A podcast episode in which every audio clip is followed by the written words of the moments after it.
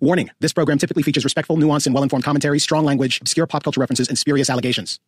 We, we know of new methods of attack. The Trojan horse. Greetings, and welcome back to another exciting installment of the fifth column podcast. Apparently, I started too quickly, and I have a I have a frightened Anthony Fisher. I'm sorry. This is your almost weekly rhetorical assault on the news cycle, the people that make it, and occasionally ourselves. I am I'm Foster, and I am glorious, ladies and gentlemen. I'm also affiliated with something called Freethink, and I'm delighted to be here with you. I am I'm kind of in the conductor tra- uh, chair today. Um, con- I have the conductor hat on. Well, this is not a conductor hat, but it doesn't matter because I'm also surrounded by a plethora of greatness. Matt Welch, editor at large, Reason Magazine, is in the building. He's he's here. He's with us today. He was he was on the road. He's taking a photo of a bottle of alcohol. I'm sure he'll talk about that in a little bit. Very good friend Michael Moynihan of Vice News is here. He's, he's here. still an award-winning journalist. They and haven't taken it away yet? Yeah, I haven't taken it away yet. Are you the new correspondent for Refinery 29? Exactly. Oh, exactly. Look at that. Exactly. Look at that. You're going to put me in a place I can't talk about things. Look at that. Can't say anything. We can, we can do a round robin. That's good. Can't, can't say anything. You're going to put me in that, you got a fucking shirt on? I wish I could. You're taking pictures. No one's taking pictures of your shirt. It looks like the cover of Pablo Honey. What the fuck is this, a Radiohead shirt? It looks like 12 grain Hey, bread. good. D- damn. It's like, this is like the gatefold of a strawberry alarm clock record. Where did that, did you get that in the 1960s? Wow. I know you're in your 60s yourself. I mean, and, we're, and we're into it. don't put me on the spot, man. Off to a strong, strong start. and we are, of course, joined by our very good friend Anthony Fisher, who's the politics editor over at Insider. And it is uh, it is wonderful to be with all of you gentlemen. It's great to be with you again on again. a spectacular Thursday. Yeah, lovely Thursday. Just spectacular. yes. Fantastic. it's I don't know. Cold? Why not? Because I'm with you guys. Yeah. And it always just feels Yeah. nice to be with you guys. Yeah. See? Kmele, have you gotten any death threats recently? No, I was asking because I occasionally Kmele, before the show, prevented us from starting on time because he just kept asking if anyone's tried or or said they were going to kill any of us.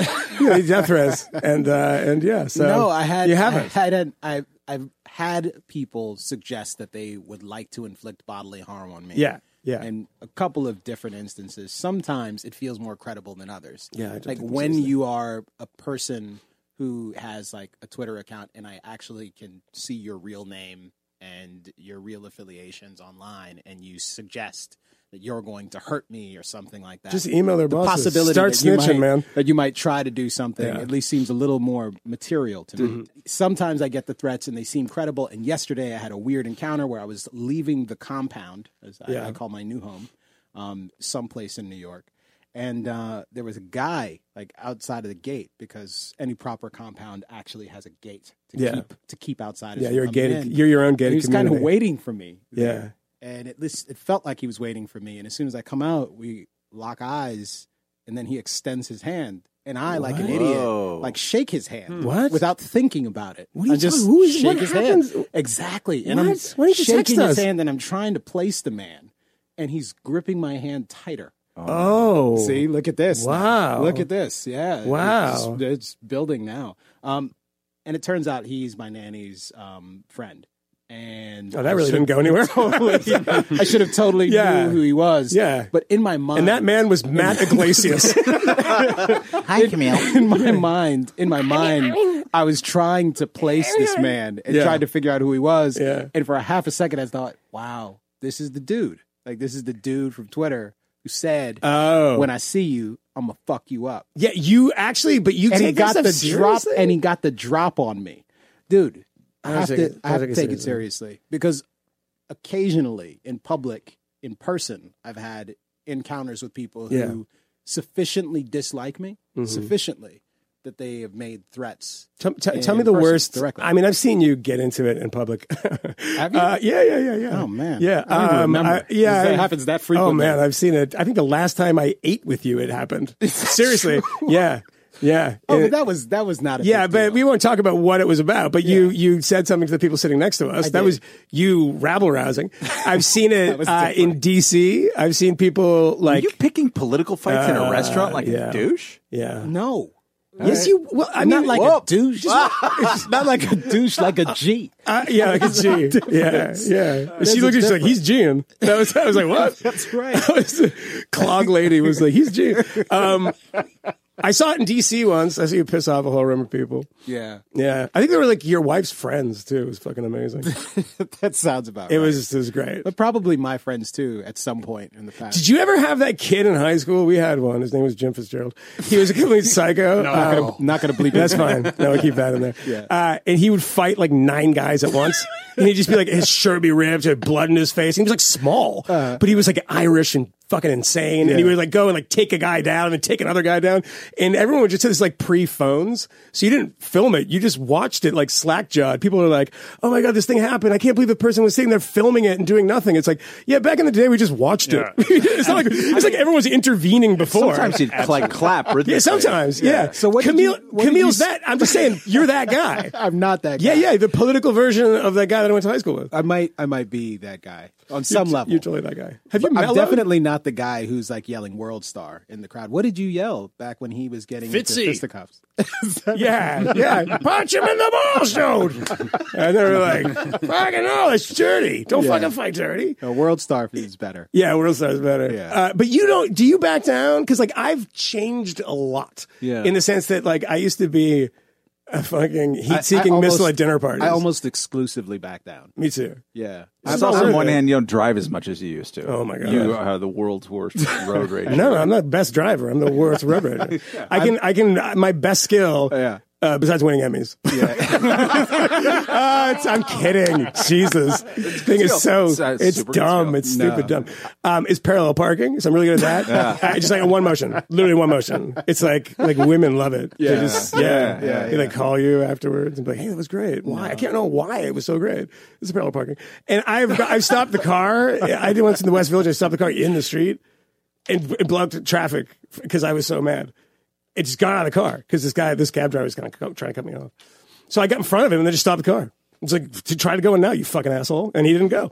So that was too bad. I won for a little bit. And then finally, I, the, the crescendo of honking, I was like, you know, I should probably leave now. Yeah. But, but you, do you know, do you back down at dinner parties, Kmele?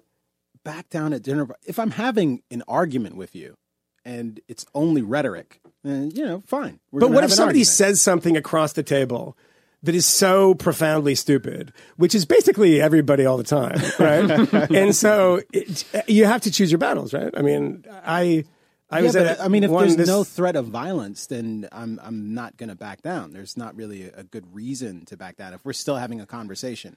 I mean, if you're calling me obnoxious names, I'm No, no, no, no. But if somebody's like Black Lives. Matter, Kmele, wasn't that the best movement ever? And you'd be like, I don't know. That's that's what I'd be like. I don't know. There's different views of this. And then I'd like pass the the pesto or whatever. Yeah, it depends. Yeah. It depends. In in Brooklyn these days, more often You back down. than not, I actually find myself not backing down. Oh. Like getting into conversations with strangers, like who just walk in with a T-shirt that's like, "Nevertheless, she persisted." I'm like, "Hey, Yeah.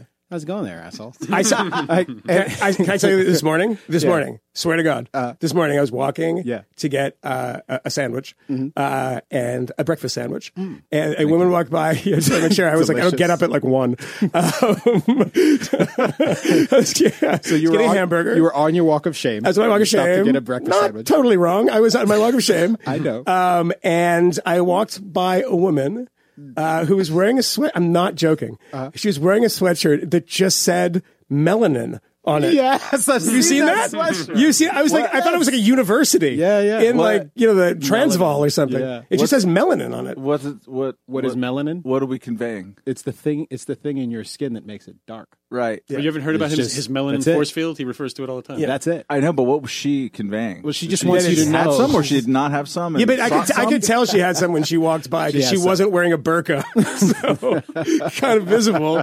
But I was like, yeah, no, you got that stuff. Yeah, I, I saw one this week. Uh, someone with a T-shirt that said "Melanin Princess." really. Yeah, Melanin Princess. I was actually having breakfast with someone this morning. Um, and Sandwich I, or- I was just mentioning like how. Uh, Her name's not Sandwich. what's that? The Melanin Princess. Just keep going. I don't. Drive Keep going. I don't even know what I was going to say. You know, I have a better story. Is this what we're going to Yeah, yeah, let's do this, let's do. Keep going, keep going, keep okay. going. So I got a story, better story. Um, let's do it. So you know, I moved into my new house. My family is living there, and occasionally, like, I'll have the interactions with like the UPS delivery folks and stuff. And like, hey, how, how's it going? Thank you.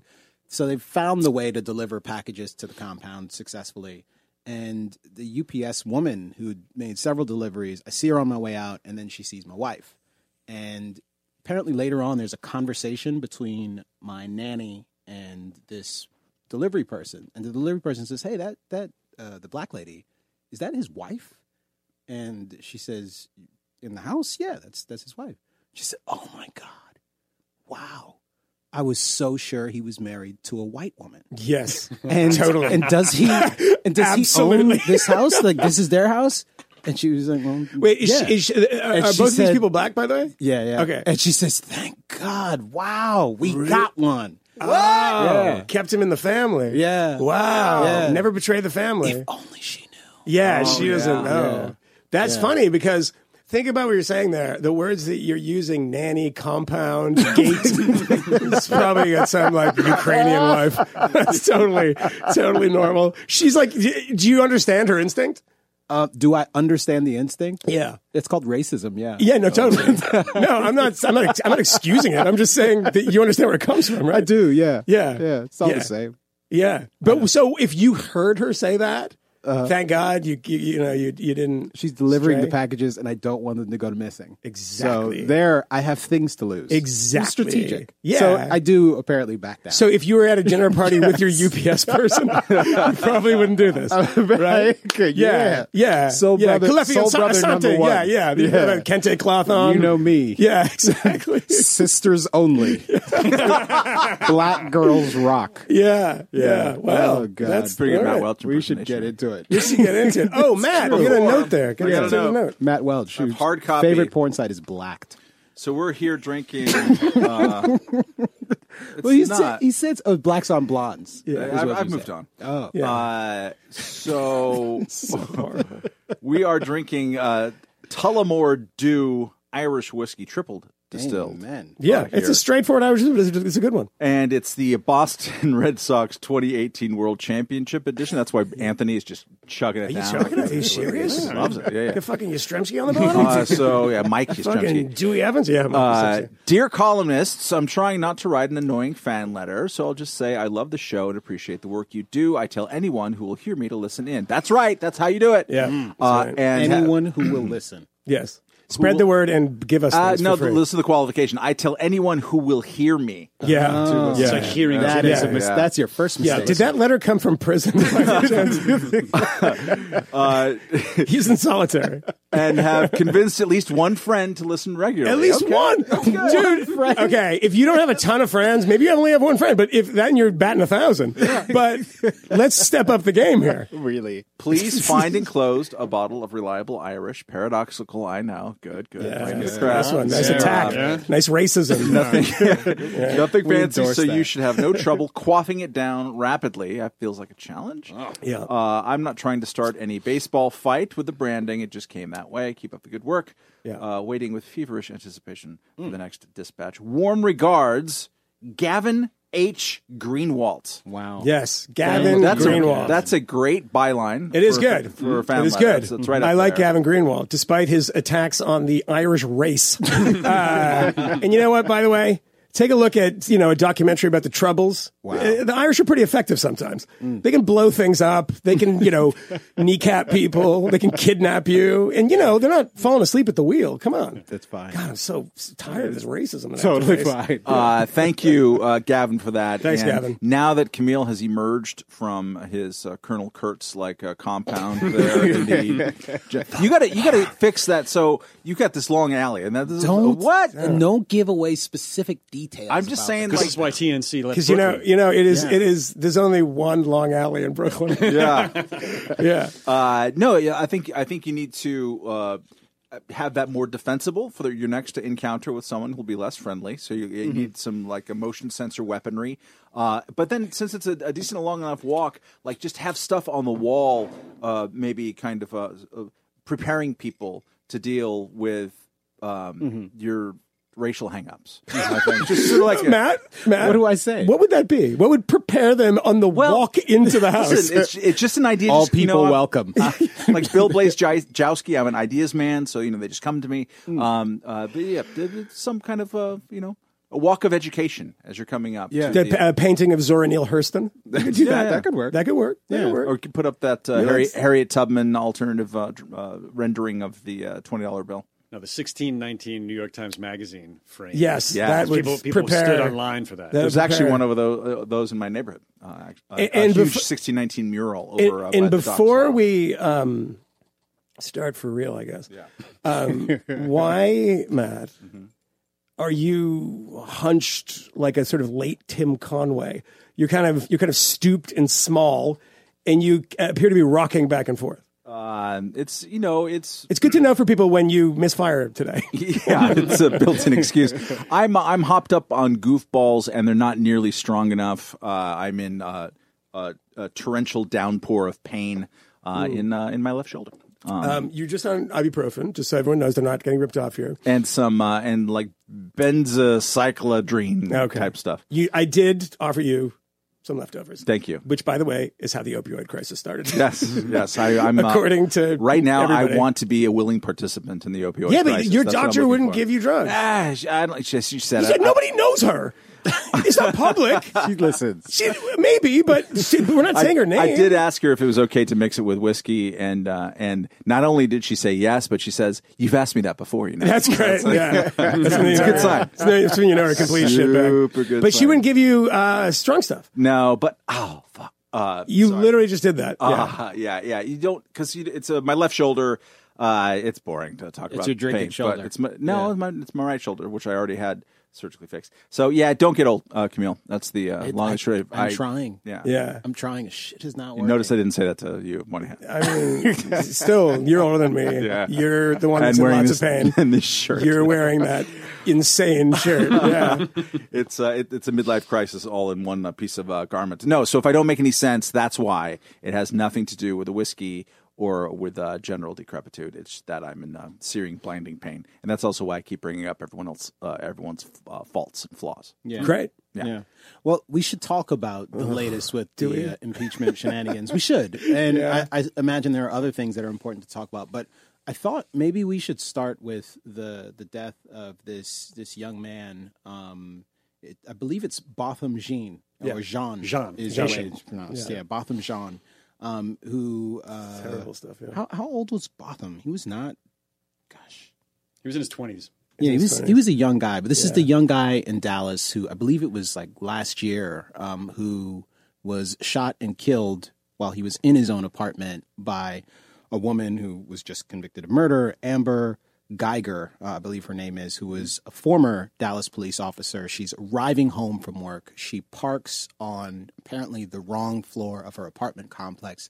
Yeah, and Takes the apparently all the floors route- are the same. Yeah. and all the apartments look the same. Yeah, it takes And she did like what a fourteen-hour shift or something. So it was like yeah 13 odd hours or 13 Yeah. and a half hours I, I saw in, in one report so about 14 i'd say rounding up to that is fair um, but in either case she walks back to her apartment enters an apartment which has an unlocked door um, thinking that this is her place and Yeah. the door is kind of a little open and she goes in finds him there and shoots and kills him. Um, it's a terrible awful distressing story. Um, it's something that uh, I think a lot of us paid attention to initially because I mean this is just a bizarre circumstance to begin with. A police officer kills someone in their own home, and, And of for the course there's the racial dynamic associated with it as well. And the first 10 days or so, give or take, the Mm-hmm. police department was rallying around her Uh-huh. and the operation, and also, uh, and I think we might have talked about this once a, as it happened, but they uh, said, oh, you know, well, we found drugs in the apartments. Right. Well, they, they It's reported incredible. they reported Yes, that within that's like a day and a half or or so of the shooting taking place. There was this very short report on all of the things that were found there, or all of the things that were taken into evidence, which included a grinder and a small baggie of weed um, that happened to be in his house, which of course have absolutely nothing to do with the circumstances under which he was shot and killed, which is he was in his house eating a bowl of ice cream when someone walked in unannounced house. In his house, And thinking thinking it was hers, Yeah. and shot and killed him. Yeah. And there's no reason to believe, um, so far as I can tell from all of the evidence that I've seen. I wasn't in the courtroom, so I didn't hear all of the testimony, but everything I've read suggests that she really did think this was her home. And she really did walk in and see someone there and shoot and kill him. And it was I don't, case the, of the prosecutors it was don't a mistake. even deny that. I Yeah. think that's commonly understood. But of course, But early on, there were concerns about whether or not that was actually true. Yeah, and, and, and the concern is, and it's kind of not really provable, is that it, had she seen sort of a blonde white guy eating a bowl of thing, that he, he wouldn't have shot him. Um, and you can't obviously can't prove that. Um, but they did actually uh, come up with a bunch of text messages in which she was making. Uh, sort of racially charged, I guess, is the euphemism that we use and shouldn't use. Uh, Sort of racist jokes.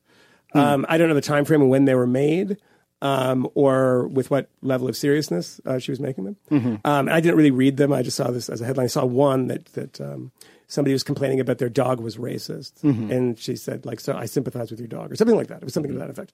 So that was the way in which I think they were trying to demonstrate that this she might be a Yeah, little racist. she might be a little and racist, That's what and that- led her to shoot yeah. someone. Which Yeah. her by her by her reckoning or at least explanation is probably a better word there. Um, she walked into the house. It was dark. She didn't see who it was. As soon as she sees this large figure come around the corner, or she comes around the corner, she starts firing, it's incredibly stupid thing. which is which is nuts. nuts. Um, it's nuts. And the, But- the, the judge, sorry, real quick, the judge allowed the jury to consider the Castle Doctrine in the defense of Amber Guyger. Right, Which, is that is kind of unusual because you're not actually in your house, but this is a, a very strange circumstance. And and I, I gave some of the backstory because it is so bizarre and unusual a case. Um, and it's a case that was racialized pretty quickly, and that those questions about race lingered with the case and still continue to. Even the coverage that I saw of it today were describing the circumstance, saying white cop, black man, which I don't know Do- that they would have would have taken pains to, No, to do do you that think if it that was a black cop and a black man. Yeah. Do you think that that's justified in the sense of that? You know, it's certainly something to consider. Consi- I mean, you're trying to figure out why somebody fires so quickly and so recklessly, and the person gets up and not no command, no verbal commands, as far as we know, no stop, put your hands up, just open fires, right? And she says she can't see him, but you know, I mean, I, I don't know how believable that is, but you know, I I, I don't know, honestly, I don't You- know because I, I didn't study the the, the, the the the case. No, I can't. I can't know. But you, at a, at a minimum, the notion that you show up at your house, someone's in your house who you don't expect to be there. Yeah. You say, "Come out with your hands up," and I don't know. He had a bowl of ice cream in his hand. Maybe that looked like a weapon to her. I mean, that's a Who's, kind who of can say? Bowl um, no, no, in the no, waistband. li- Listen, what I'm saying is that it's. I don't think it's odd to introduce race to this at all. At all, I think it's completely normal to do it. I don't. We well, it's certainly normal. it- yeah, well, yeah, whether or not we, we like it to be normal. But I've sent you a number of these things Mm-hmm. um, over the years in which this is the objection. And I think to separate this one out, I would actually separate this one out as slightly justified to, to, to talking about it in, in terms of race. Whereas I, you know, there are some things that happen in which the two antagonists are, are of uh, different quote races, you know, like a white guy, like they get in a fight and it says like, you know, a white man, you know, beats a black man or something. And you read the story. I've sent you a million of these and, and you realize that there's no racial slurs, you know, uttered or anything. And it's the immediate racialization of it in the sense that if you, I recommend to people if you're ever going to get in a fight, make sure that it's, you know, uh, in your same racial category because it will immediately be racialized regardless of whether it is or not. 'Cause- And the reason I, I, I don't say that in some sort of, you know, psychotic, paranoid way, it's just because I've seen it and I keep sending them to Kmele and I'm like, I don't think this has to do anything, anything to do I say race. thank you. No one's ever been accused of saying anything. It's just like a fight. It's just an argument. It's something, right? And you know, uh, you know, the, my my favorite ones were the uh, what were the the names they gave to people who were like calling the police on uh, A Becky. Becky's or Nellies, or whatever the fuck they were called. I don't know. But then my favorite one was the one in Park Slope in, in New York in, in Brooklyn of a woman that called. Uh, there was a black woman in her vestibule, and she called, and it was like white woman calls black, uh, and she was just like you know lived in the building or something. And uh, nobody can take a few moments to actually wait for the reporting if such a thing is even necessary in such a stupid story. Because we presume what it is, and it fits the narrative, and we get all excited about it. Is that it, the woman herself was Puerto Rican, and everyone in the building said she suffered from severe mental illness, and that story disappeared. But not before you know a thousand stories. You know, let a thousand stories bloom for, for the anniversary of Mao's revolution. But yeah, so I mean that way, like I think this is actually justified. But why do you think this story is justified? Considering it, if in fact she were, say, a black man Uh-huh. and she arrive, she in this case he arrives home and finds a stranger in their home, or at least believes there's a That's stranger not- in that's their not home, their home, yeah. draws their weapon, Yeah. walks into the house, insists that they come out and fires and kills this person. That is a story that is entirely believable. I could imagine that story. I could imagine that the thing, same story playing out with the people being of identical races and genders. Of course. In which case, I, don't understand why it's 100, it's 100% ought true. to be a piece of the It's story. at 100% true, but you can also make the same argument Uh-huh. that there's a racial element to it if the shooter and, and, and the off duty cop is himself black, right? Because there, there's, I mean, you know this as, as well as I do, is that you, you can talk to black cops, Mm-hmm. and I know you've done this, and we've, Uh-huh, who's, who make basically claims about their policing that if they were said by a white cop would be considered So- racially. So look, But we're I'm still, saying- but yeah. it's still the it, the adding race to the conversation around this particular Mm-hmm. Which is case, inevitable. All of it, the only reason to do it is because of the supposition that this shooting may not have happened if this man weren't black. I don't think, and this is an important point, I do not think it is a, a consequence of the kind of over racialization of things Mm-hmm. today. I think if this happened in 1964, we'd probably be, be having a similar conversation. Well, I think I mean that was a pretty racialized time. of, of so, course, yeah. of course, but pe- people were less willing to talk about it in ways that we are now. Now we're willing to talk about it probably too much and Uh-huh. just talk about everything in those terms, um, defaulting to that to be, being the, the reason. So I think that it's, it seems obvious to me that that's something like you can never prove, but say like, mm, I wonder if there was like a Norwegian guy in her in her home, would she have done the same thing? I followed the story, excuse me, uh, pretty closely when it came out because Reason did a lot of reporting. Jacob Sullum, who lives down uh, in Texas, um, from the beginning was writing a lot of super skeptical takes on the cop, the police angle, uh, and just the disgusting uh, smear on the victim with the drug Yeah. search. and it was gross, and it was Yeah. really gross. Um, and so uh, I forget exactly how much of a national story it became about race. It certainly was uh, was part of the story, but a lot of it was like gross uh, police uh, uh, kind of uh, protecting their own. But then, importantly, um, because it's something that Kmele you emphasized, but we've talked about a lot here. Um, you know, uh, a lot of what we end up talking about in racial terms would be better described in power terms. Of you have people who wield power have kind of de facto or real de jure, I suppose, uh, prosecutorial immunity. They're used to lying about crap and used to sort of using uh, police labs and all this kind of stuff. And it looked at the beginning of this case that this was going in that direction. Yeah. And at the end of this case, and this is why we're bringing this up, we're not rehashing the whole thing. We're talking about the end, literally the post sentencing moment in, in, in the case. Um, it turned. So the police department stopped going in that direction and they started saying, you know what? Um, uh, uh, or at least the the process the, around the entire case. Um, maybe this woman uh, shouldn't just be, you know, patted on the head or given some time off. Let's actually try her for murder. Uh, for making this terrible decision in this moment, for doing bad policing that ended uh, in the loss of a life, and so for me, up until uh, up until you know the uh, literally yesterday or so when there started to be all these kind of weird tweet reactions to this moment that I'll let Kmele describe or someone else. Um, it was a story about how like, look, um, we're kind of moving on from that. Like, thankfully, people recognize the usual structure and balance with power and did something about it. Like, how often do you see a cop get tried for an officer involved shooting in which someone dies because the cop made a mistake? It almost never Do- happens. But here's the thing that Kmele's going to leap across the table and bite me in the face for. Uh oh. Do we give Black Lives Matter and similar type groups credit for this in the sense that there is a real idea and, and feeling amongst the police now that this is going to be a bad national story if we don't act. Mm-hmm. Because in, in the past, there's a lot of people, they just didn't act, right? And they got away with it. This is mm-hmm, why, mm-hmm, you know, Radley Balko's great reporting on, on police misdeeds and reasons been doing this. And a lot of people have been doing this for years. But it's kind of like shouting into an empty forest. I mean, no one was really responding. And I think that, you know, whatever you say about the excesses, the rhetorical excesses of the movement, there definitely has been a, a shifted uh, look at the police, I'm which is a good thing. I'm nodding, a good thing. I'm nodding my head. Yes, I Yeah. think it's the, the point of emphasis, however, matters, and I think in this particular case, part of the reason for the emphasis on this story because stories Yeah. like this get lost all the time Sure. nationally. Sure. People don't pay attention. The reason they paid attention is because of the racial di- the racial dynamic, perhaps to begin, Mm-hmm. um, and it might even be the reason for sort of the persistent interest in this story, even Mm-hmm. after the sentence was handed down, and, and the sentence was ten years. Um, I believe she's eligible for probation in five years, and she is going to be appealing this decision.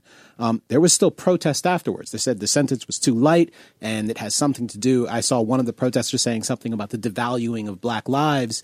Um, but the one other thing that has come up as a result of this, which we haven't quite mentioned, is Jean's uh, brother. Yeah. Actually went up on the stand after the sentencing had taken place, and he asked for permission to give the woman who was convicted of murdering his brother a hug. Um, and he said words to the effect of, "I don't want you to go to prison for ten years." I, I, and he essentially forgives her. Um, perhaps not complete uh, forgiveness. I don't know. There seemed to be his mom had some some words uh, about this, saying that you know this wasn't absolution, um, but it was him deciding that he wasn't going to carry around all of the the the animosity in his heart towards her. It was I mean, it was a also, very it was also a place to proselytize too. She, he's, he, it, you know, you know, said, please accept Jesus too. So Yeah. there, there's that element. yeah, but it was but at a The- minimum the it was judge a, invoked the Bible as well. Right. Well, the judge also hugged her and invoked the Bible. But what, what you got out of it when I saw the video of this this embrace, like it was a it was emotional. Yeah, like it's hard to watch sure, it and to for not sure. feel overwhelmed mm-hmm. by just how profoundly these families have been impacted. Her family, his family, the murder victim's family, the Yeah. brother, um, the mom. Everyone was impacted, and and for a moment there, it was just people hugging in the midst of this awful maelstrom, and that's that's what I took away from it. Yeah. But the response online, uh, and in some cases in published pieces at various websites that will perhaps go unnamed, I'm not going to name them because, quite frankly, I couldn't bring myself to read them. Um, was just this really gross, it seems, sort of crass um, assertion that something was wrong with this black man who was granting this this person who he should be angry with um, a bit of grace and suggesting, "Hey, I I don't hate you. I I forgive you, and I appreciate that you're suffering too." And um, they thought that this, in in and of itself, was objectionable. Uh, It's gross. And I, I, I don't know. I'm, I'm disturbed by it. And someone else who's actually read some of those objections. I mean, I read some of the weigh in on tweets, it. but I just Yeah, I saw the tweets, and I just say this yeah. is that is that you know I think it'd be an emotional moment to watch if the brother came and soliloquized about how horrible the woman was Mm-hmm. and how she had ruined his life and changed his life, and I think it would be emotional that way too. And I think it's really there's something really kind of perverse about trying to direct somebody's grief because of your own politics, Mm-hmm, and it's also the the kind of persistence in, in, in a triumph in a way of anger as the only form of reaction to s- tragedies like this. Mm. Yeah. And, you know, I, I just, you know, you can invoke so many civil rights leaders of the past who did not uh, embrace anger and were overtaken by people who did, Mm-hmm. right? The, the, the black nationalism, the Panthers and things like that Hmm. were, you know, overwhelming SNCC by the end of the, by the end of the uh, 60s.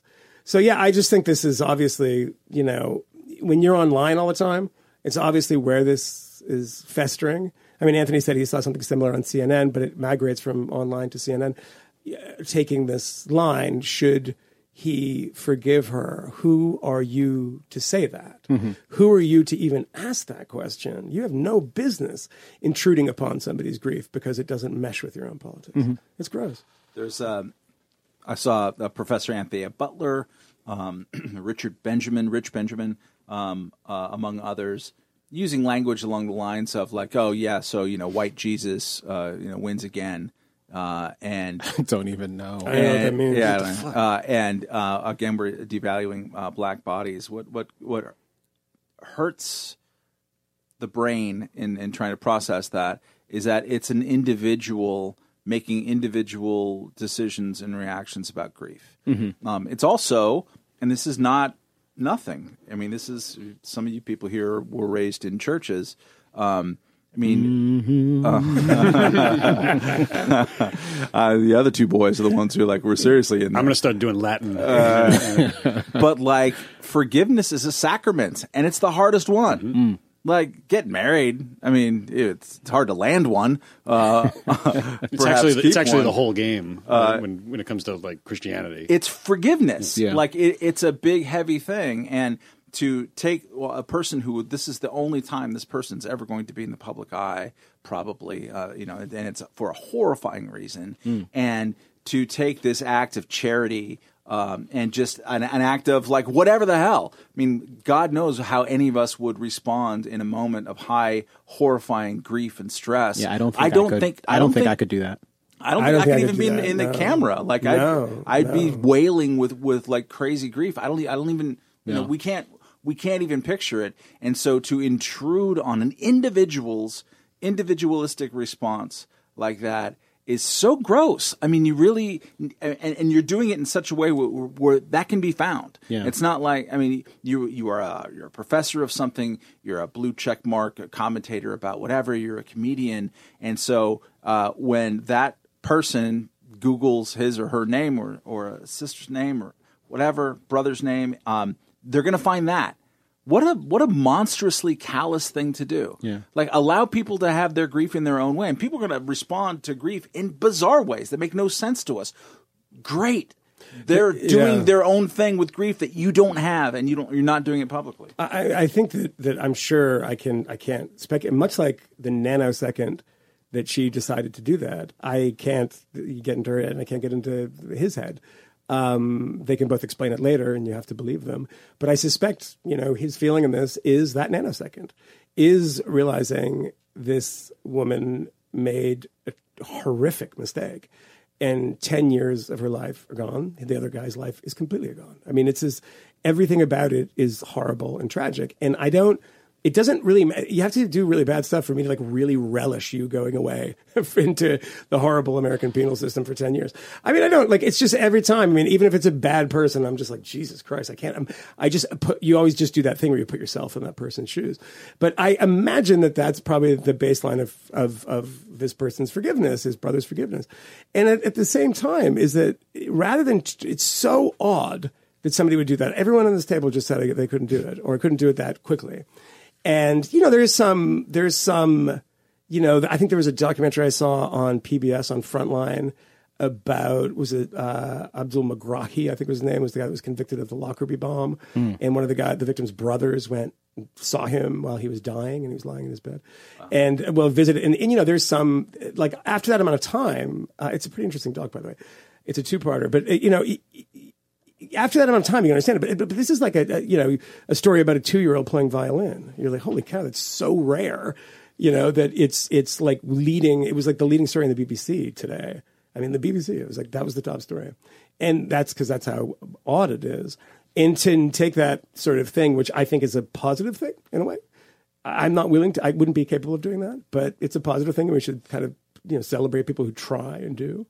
Um, to just you know heap scorn on them, it's like, geez, right now, seriously, good God, the guy lost his brother. The guy's in you know emotional mess. I'm sure through the sentencing process. And I think there's also like there's something about the American system, uh, criminal justice system, where there's too much finality of judgment. There's way too many officer involved shootings and furtive gestures at the waistband that just don't happen elsewhere. Um, there's too much violence still, even though it's way the hell down in places like New York City. And there's too much sentencing to everything. You know, we saw this with the the stupid, you know, Felicity Huffman and USC and, and admission scandals. There, the people howling for bloodlust For more, for more sentencing. more sentencing everywhere. which is insane to me. Maxine Waters called for uh, uh, Trump to be put in solitary confinement. yeah, Is that right? Did Oh, you? y- yesterday. Ha- ha- having previously denounced someone being in solitary confinement, by the way. Uh, and, and someone else, Well, different standard for Donald Trump. someone He's not else quite human. advocated He's uh, orange. uh, torture. I think for Donald Trump too. Someone in a Is that position right? of power this this uh, this week, whether it was in Congress or a, a leading media figure, like torture. That's Like, responsible. what we need to do here. No, I mean, like it's not, and and and and I, I you know, I'm not refuting it, but Uh, wartime bunker mentality. no, uh, yeah, and and people can't unclench. I mean, uh, the the closest times that I that I ever get to being ratioed on Twitter is whenever I suggest, uh, and I don't do it that often, when uh, a famous person um, who has done a victimless crime. Uh, or is accused of it, I suggest that maybe they shouldn't go to jail. Like people want to like rip, just jump through the telephone lines that don't exist anymore and rip my lungs out. Uh, like uh, when uh, the stupid uh, Patriots owner was getting handy at the uh, massage parlor. Uh, That sort of disappeared, didn't it? it sure did. Because it was Yeah. bullshit. yeah, it was bullshit uh, from the, from the, from the get go. Or He was Huffman. getting a handy. Though, He was, wasn't but it was a statewide operation, statewide operation for human trafficking, and not a single instance of human trafficking was found. Yeah, because, uh, because as uh, your Sounds colleague success. Elizabeth Nolan Brown likes to point out, every, they, everything's human trafficking at a certain point. They just classify all of this because you know, for the for those of us who don't read about this stuff often or don't cover it, it's I picture like people in cages and like you know, they're, they're people let them That's- out. You know? have to Yeah. wonder with a massive failure like that, like a huge statewide program to try and get these people and to liberate women who are being held against their will in a circumstance like this. When your dragnet totally fails to like capture or help anyone, Doesn't matter. liberate them from that circumstance. I wonder how many people lost their jobs. zero. I wonder if, if any of them will didn't they, be reelected. They'll didn't all they be end up leaking like the video? they no, they, they they wanted to release it. A judge forbade it. Yeah, But yeah. the but the video did end up leaking. I don't know about I don't that. think No, so. I I don't don't think so. it, no. it, it would have that would have No. it would have been on Deadspin. yeah, I thought I saw I thought I saw reports that it leaked. But in either case, Rancid.com. like it seems sufficiently bad that like someone like should someone should get in trouble. Sure. I mean, but like, they, they had their press conference. They had their their big. They got Bob Kraft, a billionaire, Patriots owner. They, they, they that stuff will never be uh, forgotten. That's Yeah. you can't unring that bell. Yeah. Yeah, I mean, look, it's also the thing is that th- these types of things happen all the time. And provided they're sup- supposedly paid mean with good hand- hand intentions. jobs in massage parlors? Well, no, there's statewide things that turn out to be nothing. Well, both I mean, things happen I mean, it doesn't matter. Like, I mean, you know, I, not to, to to bang on this drum, and I won't go down this road, but like, you know, Massachusetts banning fucking e-cigarettes is like everyone's like, well, it's for the knew it kids. was coming. For the kids. the kids are good, and like, oh, we don't like human trafficking. That's good. It was a total disaster, and it's like unconstitutional, and blah blah blah. It's like that's fine because th- th- their hearts were in the right place. Mm-hmm. That excuses mm-hmm. a lot of bad behavior. Absolutely. The, the the heart's in the right place. Apology. It's it's like love. Uh, uh, love means never having to say you're sorry. Yes. Yeah. heart in your right place, destroying people's lives using the power of the state. Never never have to say you're sorry. Speaking of hearts in the right place. Nice. was, uh, my my Trump go. Trump Ukraine Oh, transition because he just wanted to get to the bottom of that whole Biden situation. Obviously, you know, someone someone um, and I, I probably shouldn't do this. There's just like one person on Twitter um, who suggested that I I really I, I hosed my introduction to this thing last week because I was giving out Republican talking points when I made assertions shoe about So who's my who's the new guy I'm going to start following? yeah exactly It's Justin Amash. no, I'm just kidding. I, I I'm just really kidding. don't. I really don't think that's the case. Um, but the the the the mess, the drama surrounding the president of the United States, um, and this. You're a uh, libertarian, Kmele. Ukrainian You disagree call. with Justin Amash and Judge Napolitano? Well, you. actually, we haven't even gotten to that part. yeah. yet. He's all about Rand Paul. But this drama, Weird. but this drama continues to unfold. Um, the impeachment train, or at least the train that may eventually get to impeachment, where they're beginning to subpoena people and ask questions, um, continues to roll on. And the president, defiant as fuck, today in a presser, um, talking. Uh, actually, this wasn't a presser today. There was a presser earlier, but that was something else. But today, on his way out of the White House, is talking to uh, journalists outside. disagree with your characterization of this already. What's that? I disagree with your characterization of this already. that he was talking to journalists on his way out of the White House? He wasn't defiant. This was a very, very orchestrated political thing that it, he's trying Very, to very orchestrated. Yes. Okay. Uh. He's trying to convey that this is so normal that I'll say it again in public. I don't need, I'm saying, you think it's secret? I will say it with a new still, country. That could still be defiant. I mean, it's it's it's not defiant. It's it's not. It's like these guys. There's like nine guys. I think if defiant is like, you know what? Fuck you. I'm gonna go out there. I'm gonna, this is like this is nine guys wargaming this. Like, uh, Mr. President, here's like you go out there and you do it again. And now you're and contradicting make- the New York Times. and it will make- The New York Times reporting today. What was the New York Times New York reporting? Times reporting Probably. is about how the president of the United States. There is no impe- counter impeachment strategy coming out of the White House. There's just the president doing whatever the hell he wants to do. Well, I think there's probably that that's probably today. true with a few other people trying to kind of quarterback this thing with him, right? Yeah, but, I- but in mean, either case, yeah. I didn't even get to say what Yes, he did, sorry. which is someone asks him a question like, "Hey, Mr. President, what is it that you wanted the president of Ukraine to actually do in response to your assertion that there was something about Biden that needed to be investigated?" Is that well, you know, if he's honest, I want him to look into it.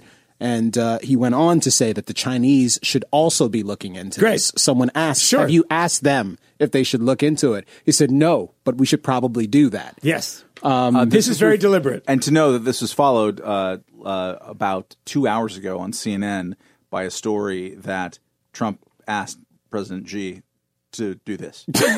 Yeah. yeah, it's already been reported. Yeah. So, like, Yeah. yep, Yeah. he's already mobilized. Oh my God! Yeah. It's spectacular. See, that's it. That's it. He loves I'm it. sorry. Kmele loves I, this. I, I do have He to. loves I have to acknowledge. Yes, the the circus, like it's a little entertaining. Yeah. like every once in a while, the clown puts his nose on. is like 50 of them in the little car, and they pop out. It's kind of amusing. Sometimes you laugh. You know, there's a where- trapeze. I- It's so if, if this was like an Armando Iannucci show, I'd be really happy. But it's actually real life, Kmele.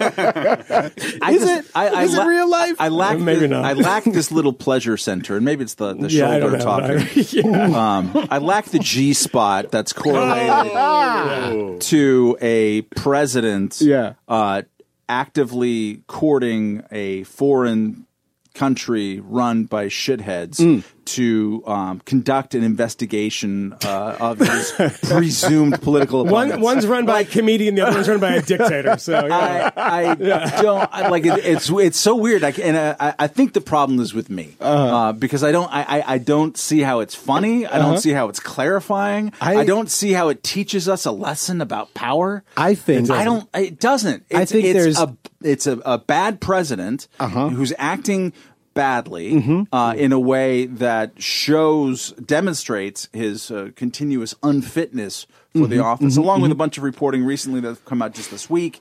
Um, and by now, people s- sort of shrug it off because there's a lot of it um, where he's deliberately asking his um, and the, the, the commander, the you know president of, of the United States, the leader of the executive branch, is supposed to faithfully execute all the laws. That's sort of the job description thing where he's asked uh, people, uh, go ahead and break the law. Um, uh, I don't just seize the land, break the law, shoot the legs, fill the moat full of snakes. Let's do this kind of stuff. So to have the person who's in charge of faithfully executing the laws, telling his underlings repeatedly, and this also came out in the Mueller report, please go ahead and break the law. I don't, get, I don't, I don't care. Um, uh, I just, you know, uh, I see he, he makes me laugh on, on many occasions because he is kind of funny. He's got good timing. I appreciate um, the game, but he's the president. The presidents shouldn't act this way, and that this president is acting this way right now does not um, somehow uh, lift the wool off my eyes about how previous presidents have acted in different ways abusing their office of power. And at, just as I had done back when those presidents were in power, at the very time that they were doing this, I said, This is bad. And this is bad. And it's not just bad, it's terrible. Like, you shouldn't fucking do this. And I'm sorry, Manuel, for cussing. I'm trying not to. But you shouldn't do this. It's amazing that your wife even listens. she has to listen to you at home all the time. Yeah, you know. there, there's I won't object to any of the characterization of the president's behavior here. I won't. Um, last week, I said explicitly, I could totally imagine the president of the United States and Giuliani like hatching a scheme to withhold this money and to have you know a call with the president of Ukraine saying, "Hey, listen, you got to investigate corruption. Just investigate corruption." you want to get the money, investigate corruption, look into this Biden situation. I could imagine that. I could also imagine the president of the United States being the president of the United States, well, Donald Trump, anyways, and just crassly suggesting that you should look into this Biden thing. And oh, yeah, you should look into this weird conspiracy theory involving the email servers for Hillary Clinton that are totally in Ukraine. and him asking for both of those things because he believes it to be the right thing to do and totally legitimate. nuts. Like he actually thinks that they have these servers, despite the fact that it is an absurd conspiracy theory. Um, I, be- I could believe either one of those narratives, and in either case, it's gross that the president is involved in this sort of behavior. That said, when I read the the opinion pieces um, that are coming out this week, like by Susan Rice, where she talks about what it's like to consult with the president before one of these phone calls, and all of the ways that you know when President Obama is there behind the desk with his phone and his pen, and he's getting calls from world leaders. That there's a great deal of consultation that's taking place and sort of thoughtful exchanges about what ought to happen here the the fact that they can still manage to get things horribly wrong or that they can still manage to do things in a heinous way even with all of the sort of trappings of respectability surrounding what they do is I don't know that that makes it that much better for me and it's certainly true that Donald Trump is unfit in various ways and in various to, to various degrees to be the president of the United States but one of the points that I think is so important to underscore is the degree to which almost no one is fit for the job. And so many people have engaged in conventionally acceptable levels of, of dishonest backroom dealing and sort of grotesque profiteering related to serving in various high offices throughout the throughout the government. Whether you're the vice president or the vice president's son who happens to trade on your name and to make $50,000 a month working for uh, a foreign energy company. Both things are ask you- grotesque and there's not a there's not a false equivalence in No, talking there's ju- about there's just a in yeah, talking about it's just both a yeah but my question it's about, it's not it's It not even yeah- a it's not even absolutely a, a yeah but I'm you telling yad you I'm, and you butted that's, that's a yeah but dude. I'm, no, it's not. It's a yeah, fucking but. yeah, but. it's yeah. and it's both things. Okay, I think a- Donald Trump say it's a yeah, and, and. and it's and it's again. But I don't it's to remember reject, you. It's to reject I, one I thing. don't and to reject remember the other. you during the illegal overthrow of the Gaddafi regime. Yeah, anding Obama saying, you know what, but you know uh, George W. Bush went to war in Iraq, so I mean let's let's not get too excited about this. A war that some of us here supported and some of us didn't. Um, I don't remember you yeah anding there. Why are we only yeah anding at Trump? This is this weird. It's we're not- giving him extra only- credit for being a bigger only, douche. It's not only yeah anding at Trump. I think what it is in in many respects is the substances overreaction to Donald Trump without taking into account the various ways that his predecessors have also been awful. And, and with respect to similar categories of misbehavior. Let, us look at this in two ways. Number one, you're right about the sense that everyone's going to be partisan, and you know, if you are, you know, pod save, you know, Massachusetts, whatever the fuck the name of it is, then you're going to think this is the worst thing ever, and Obama mm-hmm. screws up, you're not going to, right? That's that's pretty obvious and pretty plain. But there's one of degree too, right? Mm-hmm, mm-hmm. I mean, keep in mind that this is a president that the way he handles things, you know, Susan Rice can say we have an enormous amount of deliberation, and people come in from state, and people come in from all these different places in the government, and talk this stuff through and they can still get it wrong, and you're absolutely right about mm-hmm. that. But it's a matter of how wrong you can get it, Sure. right? I mean, and I think at this point, this is a man who, for instance, decided to not, you know, decided his Afghanistan policy because he saw a picture of girls in pants in the 1970s. right? Yeah. this is a man who's persuaded by picture books about the country, and he's like, "Yeah, this is we're going to keep troops there because I, we want to we want to have the ladies in the pants again." And you're like, "Wait, what? Is that real? Did that really fucking happen? The ladies in the pants? That's what we're getting?" yeah. And then he's like, and then he's like, uh, last hour. There's a good. There's a good piece in the New York Times about this.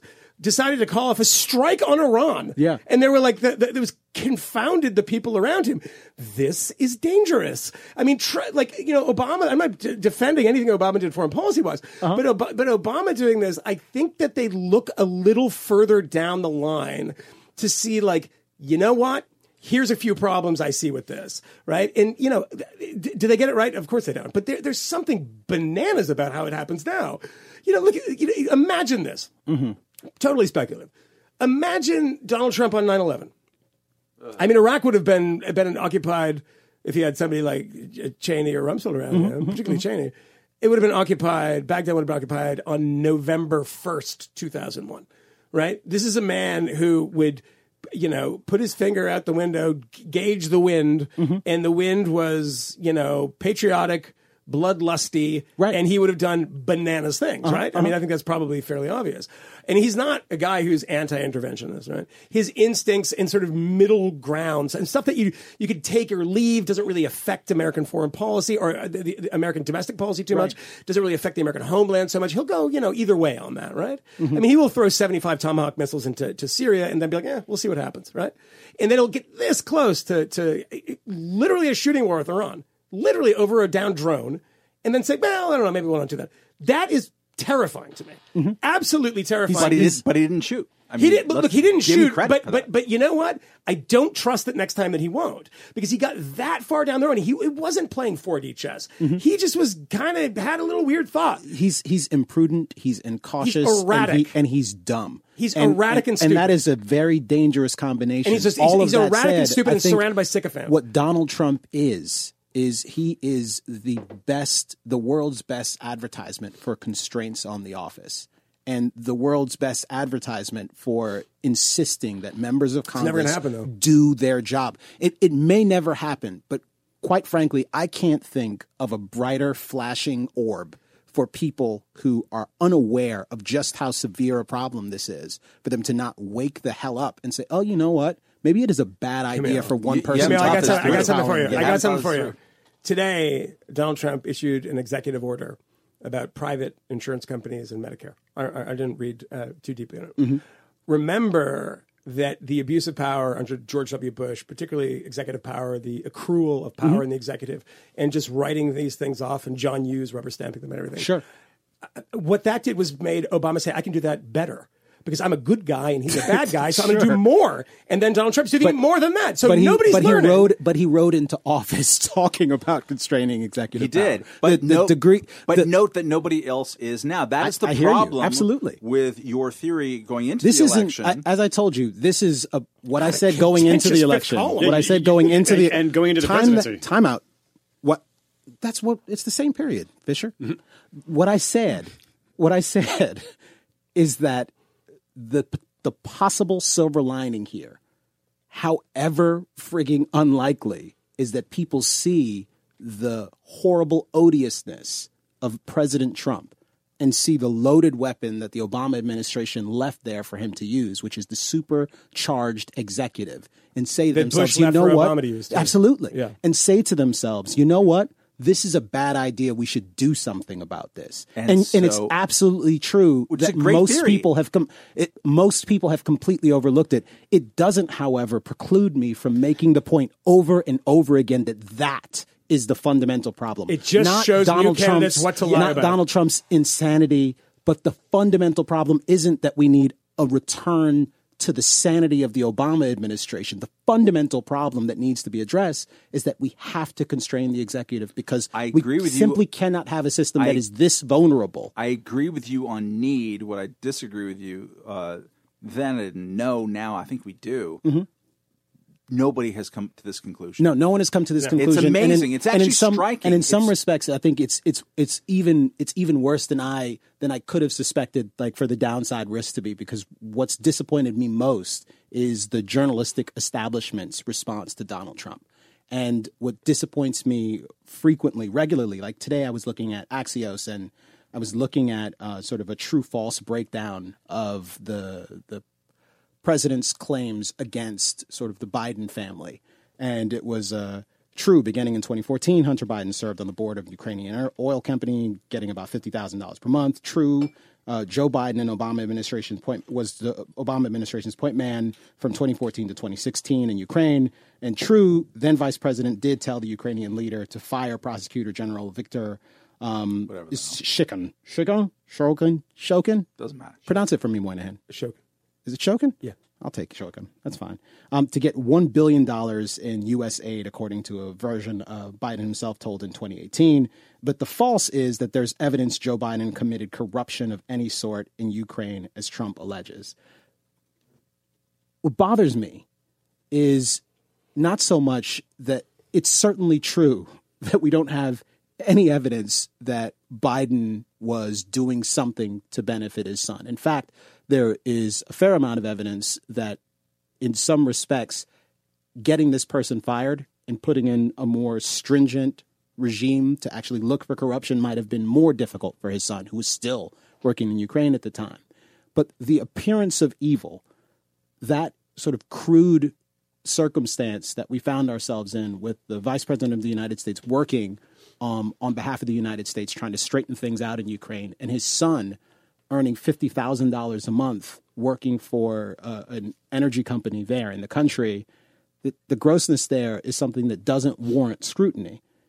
And it does warrant scrutiny. Of course it does. And, and it's not and it's not enough to say that. and it's not enough to say false there's no evidence that Joe Biden did any of the bad things Donald Trump says. If Donald Trump says this should be investigated, well, what's the bad thing exactly? There's no, investigation going on. There's no current investigation I, right am now. I'm with you. I agree, but that's but that's the point. To to suggest that Why? but to So- suggest But you need somebody. You cannot were, were launch. we, were we on. offering the same caveats Hold on. during the Hold on. entire Hold like on. all of the reporting related to the Russia on. scandal? You cannot. I don't think well, so. No, I've been critical of that on this very show. But that's the point that I'm But making. you cannot like launch an investigation on the insane mutterings of this fanatical jerk off president. I completely because agree. because I'll tell you what. If you see, you know, Hunter Biden's going to get screwed over by this, you know, this this prosecutor going to fire him, and he'll deserve it. and he'll deserve it, right? And that's why they get set to fire him. That is absolute hogwash. From what we know, that is hogwash, right? There was no open investigation at the time. Number Mm-hmm. one, the the the American ambassador appointed by Obama in Ukraine Mm-hmm. was calling for this man to be fired, right? And he was calling for this man to be fired a long time before any of this stuff happened. Sure. And he was doing it in concert with the um, EU, with I think the WTO had something about it. There's all these organizations that if so, I'll tell you what you should do. Do a time limited search of the prosecutor's name in that period of time. You'll find thousands of articles about it. There were people in Ukraine Yeah, yeah. out on the streets protesting this man. There were his subordinates that were getting caught with diamonds Mm-hmm, that they were stealing. There was nobody from the Maidan protest being prosecuted. There's reason right? to believe he wouldn't have wanted to un, to to discover this guy any of the corruption. fucking crooked is all hell. Sure. The- you know, he's not going to investigate these guys. Yeah. My, my guess, you know, you could, you could give him a bag of diamonds and it'd go away. But this is something that existed before, right? Yeah. This was something that every country was very, very irritated about and say, you got to get rid of this guy. And particularly because you do not want somebody who's sort of vaguely sympathetic to, you know, the previous administration, the previous regime that was pro-Russian being in there when Russia is becoming a huge problem for the West, right? Mm-hmm. They want these people cleared up. That's why it's so important to them. That's why they're like, get this guy out of there soon. Mm-hmm. Because we need those people out of the, the corridors of power in Ukraine. That's why they're doing it. It's not because they care about, you know, corruption in Ukraine. Ukraine from top down is unbelievably corrupt, right? Mm-hmm. And you know these other things that we've done in the past in those regions, like Georgia, Mikhail Saakashvili won because the whole thing was about corruption. Corruption in those regions is everything. It's every breath when you talk about politics is talking about corruption, mm-hmm. right? So this is not. It, you look at this stuff from a UK, or Ukrainian perspective, it doesn't make any sense. It literally makes no sense. So when the, Donald Trump says, "Well, I'm I'm actually withholding money." Um, never told anyone this, but I'm withholding money because I'm worried about corruption. Right. In the call, mm-hmm. in the readout that we have, there's no mention of corruption. What's he talking about? Which corruption is he upset with? Tell me. I'd love to know. I mean, it doesn't Well, mean th- there is you- a mention uh, of corruption. It's to Joe Biden. precisely. That's it. Precisely. That's There's the no, only mention of corruption. The idea that it's U- Ukrainian corruption and a guy that probably before they had this call, they you know took the white jacket off of him and pointed to Ukraine on a map, and he was like, "Oh, that's the place. That's good." And then he's like, "Today, he's like, you know, no, the call was super nice. I was congratulating him on his victory. Again, it was a parliamentary victory. His victory as president was before that. He just does not know what's going on. And the subsequent re- reporting is actually more damaging. Like the reports that suggest that um, Mike Pence was instructed to go to the Ukrainian president to go and talk to them and insist that if they want to get this money, they need to root out corruption. they know exactly what they're talking about. That that Mike Pence is essentially the the reporting also suggests that Mike Pence and his people are saying that he had no he wasn't privy to the details of the Yeah. conversation that Donald Trump had, but in either case was still telling them, Yeah. hey, corruption is really bad. You need to root it out if you want to get this money. Yeah. That there's some subtext there. It's damning. It it actually makes me far more likely to believe the narrative that Donald Trump but you see the was people- trying to engineer. see his defenders when they when you have this thing of like, well, there's no spying. I mean, of course, there's not. I mean, this investigation investigation this started. It mm-hmm. doesn't smell right. But like, oh, he's talking about corruption. He's not talking about this. He, you know, Pence doesn't say anything yeah. specific. These are the people that, if they listen to a mafia phone tap from the 70s, would be like, no, he's talking about bags of bananas. He's Yeah. like, yeah, you bring the 300 bags of bananas. I mean, like, they're talking, is talking about money, guys? it's- like, but no, it's no, no. still- it's still he's pretty talking about speculative, bananas. I mean, it is speculative. Yeah. But all signs right now point in one particular direction. And it's not speculative that, as Justin Amash pointed out today on Twitter, the president is using the power of his office to suggest to important people in the world, Yes. please investigate my political enemies. Absolutely. That that's wrong, and it's wrong in a way that doesn't tell us anything about Barack Obama. It really like Barack Obama has nothing to do with that wrongness. Mm-hmm. You know, the wrongness of uh, familial uh, corruption, which is totally wrong. Like Mm-hmm. Hunter Biden, my God, what a scumbag piece of garbage! And every, not every, that's wrong. Sorry, but many families in politics who've been in politics for as long as Joe Biden. I think of Jerry Brown's family, and I'm going to be non-specific here because I Mm. know who I'm talking about.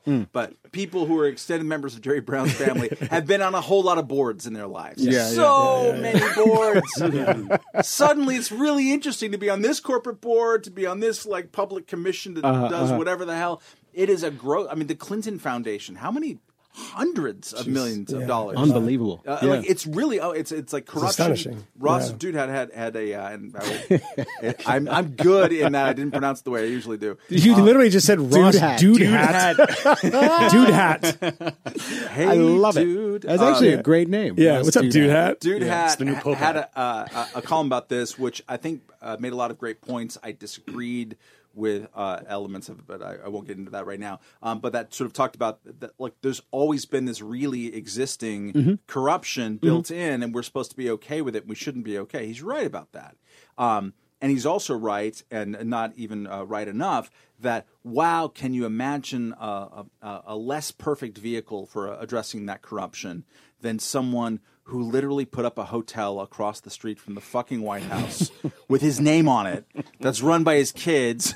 that's brought, I mean, it's nuts. This is not an equivalent thing. This is not even a yeah and thing. We're seeing new levels of that. And to address your point, kind of going in an opposite direction, uh, Moynihan about foreign policy.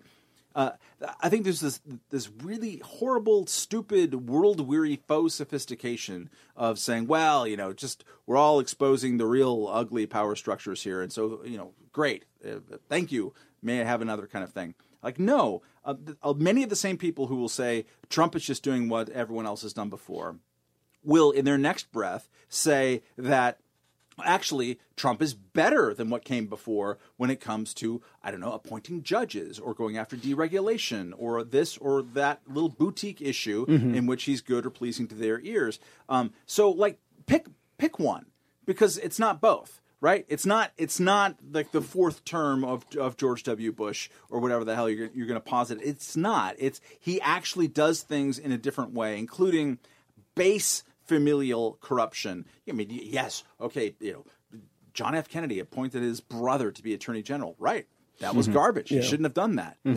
And have you looked at Jared and Ivanka lately? Like they have a lot of power, and even they. It's amazing that this is an issue. The familial corruption is what he's going on. I mean, like, look, when when I made the joke about Mark Sanford running, uh, you know, primarying Trump, the joke was, of course, that you know he's the only person he can primary that's not going could actually not reasonably bring up the Appalachian Trail, right? Because he's done a thousand times, and he did, yeah. right, on Twitter immediately, right? I mean, that's that's the part it- that's like spectacularly amusing to me on some level. w- w- Like, well, even- it's- you're, it- you're it- smiling, man. But I'll tell you You're what, it's Kmele. brazen in a way that's Kmele. like astonishing. Kmele, every fucking Trump supporter out there needs to get it. S- Someone needs to sit down with them Uh-huh. and say, if you don't realize this already, some of them probably do, is that you're being had because at the beginning of this campaign, Uh-huh. this was not when he said I can shoot somebody on Fifth Avenue and I'd gain voters. He was making fun of his supporters. He was this is these credulous morons will vote for me no matter what. So what do we have here? We have the swampiest shit in the world. So we're talking about Biden swamp. Oh mm-hmm. dear, no no no no, mm-hmm. you're not paying attention, guys. Because guess what's happening? We're starting to get into the Giuliani swamp now, and Giuliani is is c- collecting checks from Ukraine as a cyber security, cyber terrorism expert. Oh, totally, totally. It's absolute nonsense. Sense. turned this on a is. once. I mean, he turned on. Yeah, yeah. He turned on. He played Doom once by mistake. This is. I mean, so there's all of these people, and you look at. There was some story I didn't read it. Uh, I saw the headline on the, on the subway about Giuliani communicating with Manafort in prison. Yeah. Is that right? I didn't see So that. yes, Oh I mean, God. this is like fetid swamp shit, right? And you said, you know, well, you know, the executive power thing. Obama came in. You're true, right about this. He came in saying he wasn't going to do that, right? He was going to wrest that power from the executive, Uh-huh. blah blah, and he did more. Donald Trump did the same thing, but he did it. with- He did it with swamp politics, Yeah. right? You know, his son and Don- I mean, his son is right next to him, a son-in-law, whispering in his ear. Not Barron. That'd be great if it was Barron. on if Barron solves the Israel Palestine. like Metallica shirts or, or something? Oh, really? Oh, yeah. Oh, he's going to be different, isn't he? Oh, yeah. He's going to be different, isn't he? Are there not, not allowed to talk about kids, though. He's going to No, be super. He's going to be punk rock. We shouldn't. Um, I didn't say anything bad. I just I said didn't, he punk rock. you said he'd be punk rock. Um, but but you know you have the kids right, Uh-huh. and you know I knew some people that were in the Middle East with them while they were doing this stuff. Barron? Uh, with Barron, uh, I know Barron's nanny. Uh, she's a good, good friend of mine. Uh, She's tall, by any chance? uh, she's about six foot four. Ooh. She's from Latvia. Oh boy. Uh, she is an oil oligarch. I just filed a FARA report. Uh, So I that was the walk of shame. Okay. by, by- by the way, the best, sandwich. the best thing is, That's what we're calling it. yeah, now. what, what do you talk about sandwich? What is sandwich? I don't like sandwiches, right? Well, I come from the sandwich. Nice Lat- Lat- Latvian. Yeah, lovely, lovely. I'm like, what is it, fucking Minsk? She's like, no, that's Belarus. I'm like, you know, why are you bothering me this early in the morning? Seriously, what are you doing? Going through her purse. Um, do you have any Klonopin? I don't know Klonopins. I got a blank pill. Um, That's good. Okay. But, but uh, by the way, today I was going through FARA stuff Uh-huh. with a, uh, another journalist. We were talking about some of these Ukrainian shell companies. Mm-hmm. And by the way, if you go out there into the uh, fara.gov, you can look at all these Foreign Mm-hmm. Agent Registration Act uh, filings. And all of them have supplemental material, which means that they didn't file enough. And they were All asked, signed Mike Goldfarb. yeah, yeah, that's Georgia. We can talk about that later. Um, but uh, there's one shell company which they had to file supplemental material because you can't file a shell company as as a, a FARA, and it went from Wyoming to Southern California. And then the woman in Southern California was this woman from Belarus, and we got all this information on Nexis about her. And the only stuff that was registered with the state of California was a cosmetology license. Swear to God. And I found her um, Instagram, which has recently been locked, but there's ways of getting around certain old Instagram. And it's just pictures of her like insanely hot daughter. It's like, what is going on? And this is this is like We're recording this. I, I- I know, I know, dude. It wasn't me. I'm not the one doing this. I'm just the one just trying to looking be at the involved in photos. it. Yeah. and like this is the swampiest stuff in the world, right? And like you follow this stuff, and all this stuff is during Trump time for for uh, Ukraine. Look, I have seen this in post-Soviet places and sort of post Putin places too, where these republics have wanted to get away from uh, Moscow's control, and they go to D.C. with buckets full of cash. And I've been on some, I've been on one of these trips actually, and it's pretty interesting, right? And these guys make a ton of money on it. And you know what are they buying? So what? I mean, no one's asking what are they buying. Look at the other people on this board. Have you looked at the other people on the board of the, the oil company in Russia? This is pretty interesting, right? Who's there? I, look, put it put it this way: the Russian state oil company, right? The biggest the biggest scandal in that was never reported. It wasn't reported, but nobody cared. I, I, I think it was Yukos or Rosneft. I think it was Yukos. But the uh, man on the board, running the board, Gerhard Schroeder. Nobody know. Nobody even pays attention to Former this. former chancellor. Of Former Germany. chancellor, former chancellor of Germany. Yes. I mean a And long serving. of Ostpolitik. E- Exact. I mean, well, that yeah. I mean, you have Among you have yeah. That goes back to Willy Brandt and all that stuff. But it's like, but his openings to Russia, and of course, you know, the Russians can turn the spigot off and punish Western Europe, et cetera. And now he's sitting on the board. It's everywhere. It's not Donald Trump's Washington. It is. It it is Bonn, Berlin. Well, it's not Bonn anymore. Sadly, it's Prague and Budapest. Prague and Budapest. It's crazy. You said something earlier that Donald Trump supporters need to be sat down and Mm-hmm. they need to be leveled with. You've Yeah. been had. You've you've been lied Yeah. to. You've been Yeah. taken advantage of. You've been duped. Here. I only say that not because I think they're dumb. I just think it's like if people aren't paying attention. I hear you. So here's the question for Obama supporters who believed that they yes they could. Yeah. And that they were the ones that they'd been waiting for. Sure. Um, and that this was the president who was going to give us the most transparent administration in history, who was Sure. going to respect whistleblowers, who was finally going to do something about the, the domestic surveillance programs that were taking place, who was going to reel in all of these dumb wars, um, who was finally going to give us. Gitmo. Yeah, he was going to give us a government we could be proud of again, and he failed to deliver on those promises in profound and significant ways. He managed to do it without being a grotesque buffoon. He managed to do it with a bit of class and occ- occasionally a tan suit and some great jokes about killing people with drones who happen to be in boy bands who might be calling his daughters. Um, Did that and- happen? yeah, he did. Boy bands. Yeah, yeah. It was uh, what was the Jo- band? Jonas Brothers. I was going to say Hanson. So I'm dating myself. Wait, wait, wait, wait. Hold on, hold on. Can I get can I get a little little time out here? He droned one of the Jonas Brothers.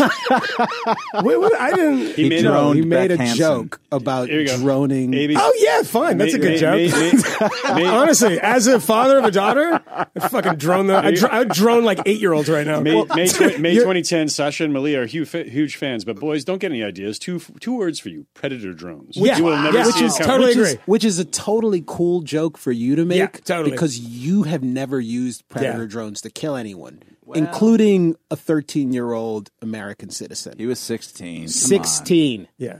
Fine. You're right. That makes You know it what? a You know- little you know what I say- I it say- does. I'm just doing Genuinely. When I was 16, uh, I- and my brother was 16, actually, he You ran. totally he, had it he- covered. no, he ran away. Yeah. he ran away from home. Anwar al Awlaqi's kid should have been like, "I'm getting the fuck out of here." Yeah. And he's like, and he's like, "I'm going to go to Yemen." Well, you know Eh, what? Ton, not a ton of sympathy for him. Well, to be when, honest. when you finally manage to get around to Wow. asking questions It's about a that, joke. you'll learn that you should have had a better dad. That is I- the well, answer. I mean, I'm I just, think- I'm yes. just saying. What about those people? Who sits those amazing. people down to level with them Almost and say, nobody. you know what? You were fucking duped. You were lied to. look, I you think were you're right. misled. I think you're right. because you didn't get what you paid for, and instead, the people who were members of that administration But- now they're running media companies, Listen. and they're writing they're writing these sanctimonious It's a ass op-eds yes for the. New York It's a Times. good yes They're and. writing- Oh, and they're don't telling you what. Hey, we were disagree. respectable, and we were honest, and we were good, and we were pure, and those dupes. Continue to believe it, They and have drink the- it down, and say, "You know what? It's true." And they have if the only, same- if only we, yes, we could again. Yeah, they have the same response than uh, Trump has. The, I mean, which is that Trump supporters have, is that, which is a Gorsuch Kavanaugh response. Well, look at all the good things that he did. Look at mm-hmm. this. Look at that. And, You know, Yes. look. I mean, that's what happens, right? And you cannot. I mean, but the funny thing is that what offends me and offends you and offends all of us, I think, so much, is that when you run on these platforms. Of you know minimizing executive power, George W. Bush. You know I don't disagree with wars, I disagree with stupid wars, mm-hmm. et cetera. Mm-hmm. But well, I'm just going to do them in a kind of different way that's covered and you're not going to see it on the news every night. That is kind of gross, right? The same thing with Trump. I'm going to drain the swamp. He's filling the swamp. And that, I mean, if you hang out at the bar at, at, at, at the Trump Hotel in DC, it is the fucking Star Wars bar of like Seb Gorka losers. Michael, come to my goatee, Michael. What a I- great I, I am, did you see this one? Did you see this one? This video? Did you see this fucking Gorka video? I had to do it like on an incognito mode because he blocked me. Um, and he's in he's in Italy and he's like a video straight to his phone. And I'm like, this is what politics has become. Uh, the great American nation has a like demented Hungarian with a fake British accent representing. And he's like, I am here in in Budapest and I'm drinking a cafe latte. And it's like, what are you what are you talking about? And he's like, the you know the f- cafe latte and the fake news. And I'm like, you're just saying words. It doesn't make sense. I don't know what he's talking about. But yeah, I mean, that's those types of people have been attracted because look. You can have a problem with the never Trumpers. A lot of them you do have a problem with, right? Because they've they've failed. They've been they should be never government people because they've have long records of failure. You have you have a lot of these people that fail. Well, now they haven't failed anymore because now they're doing good things. That's true. Um, so you have all of these guys. Yeah, I want them. A lot of them I want gone. A lot of them I think are quite good and, and, and would be quite helpful, particularly in foreign policy stuff. You know, somebody who knows a lot about, say, Cuba or Venezuela. That'd be good if you didn't alienate them and just leave it to some weirdo.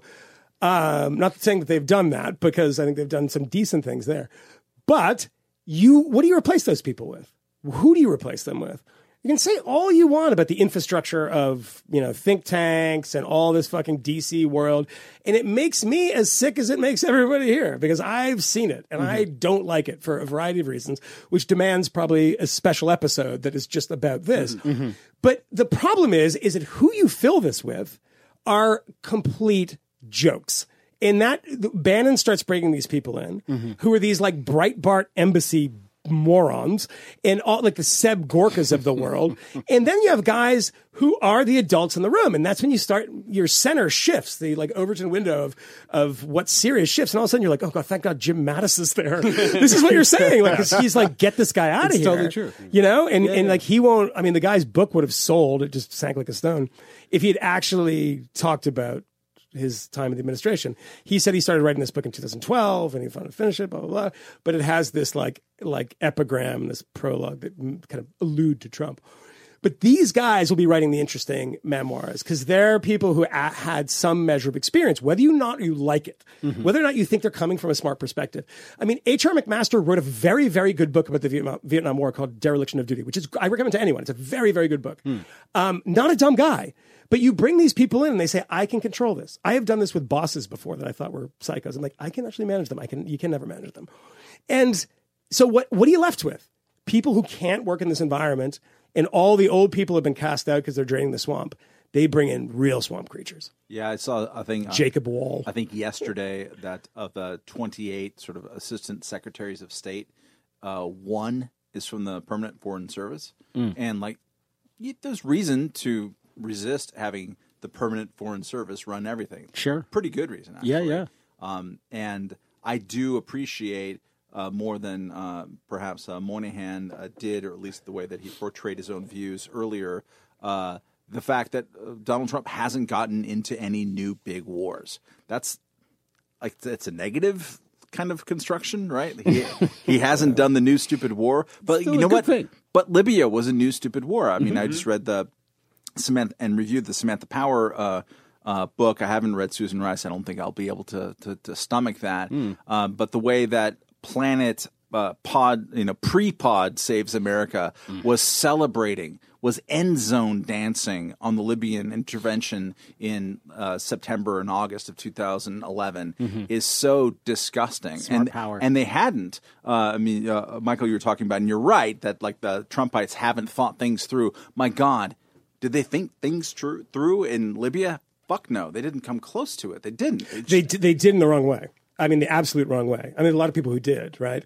And I mean, yeah, I think there's no excuse for it. And you know, when I interviewed Samantha Power, the most uncomfortable moment, and you know, you when you're interviewing somebody, you strive for the uncomfortable moment. That's what you wait for, right? so you can And- do Moynihan face. yeah, exactly. but it was a very cold moment, right? And the cold moment was, and you know, the air was sucked out of the room was when I talked about the red line, right? And the best way of doing this, I think, is to to your point, is not doing it at all. And and we'll give, you know, credit where credit's due, reluctantly, uh, to the administration for actually not getting us into other foreign wars. It's also important to to avoid to not avoid foreign wars with the wrong rhetoric.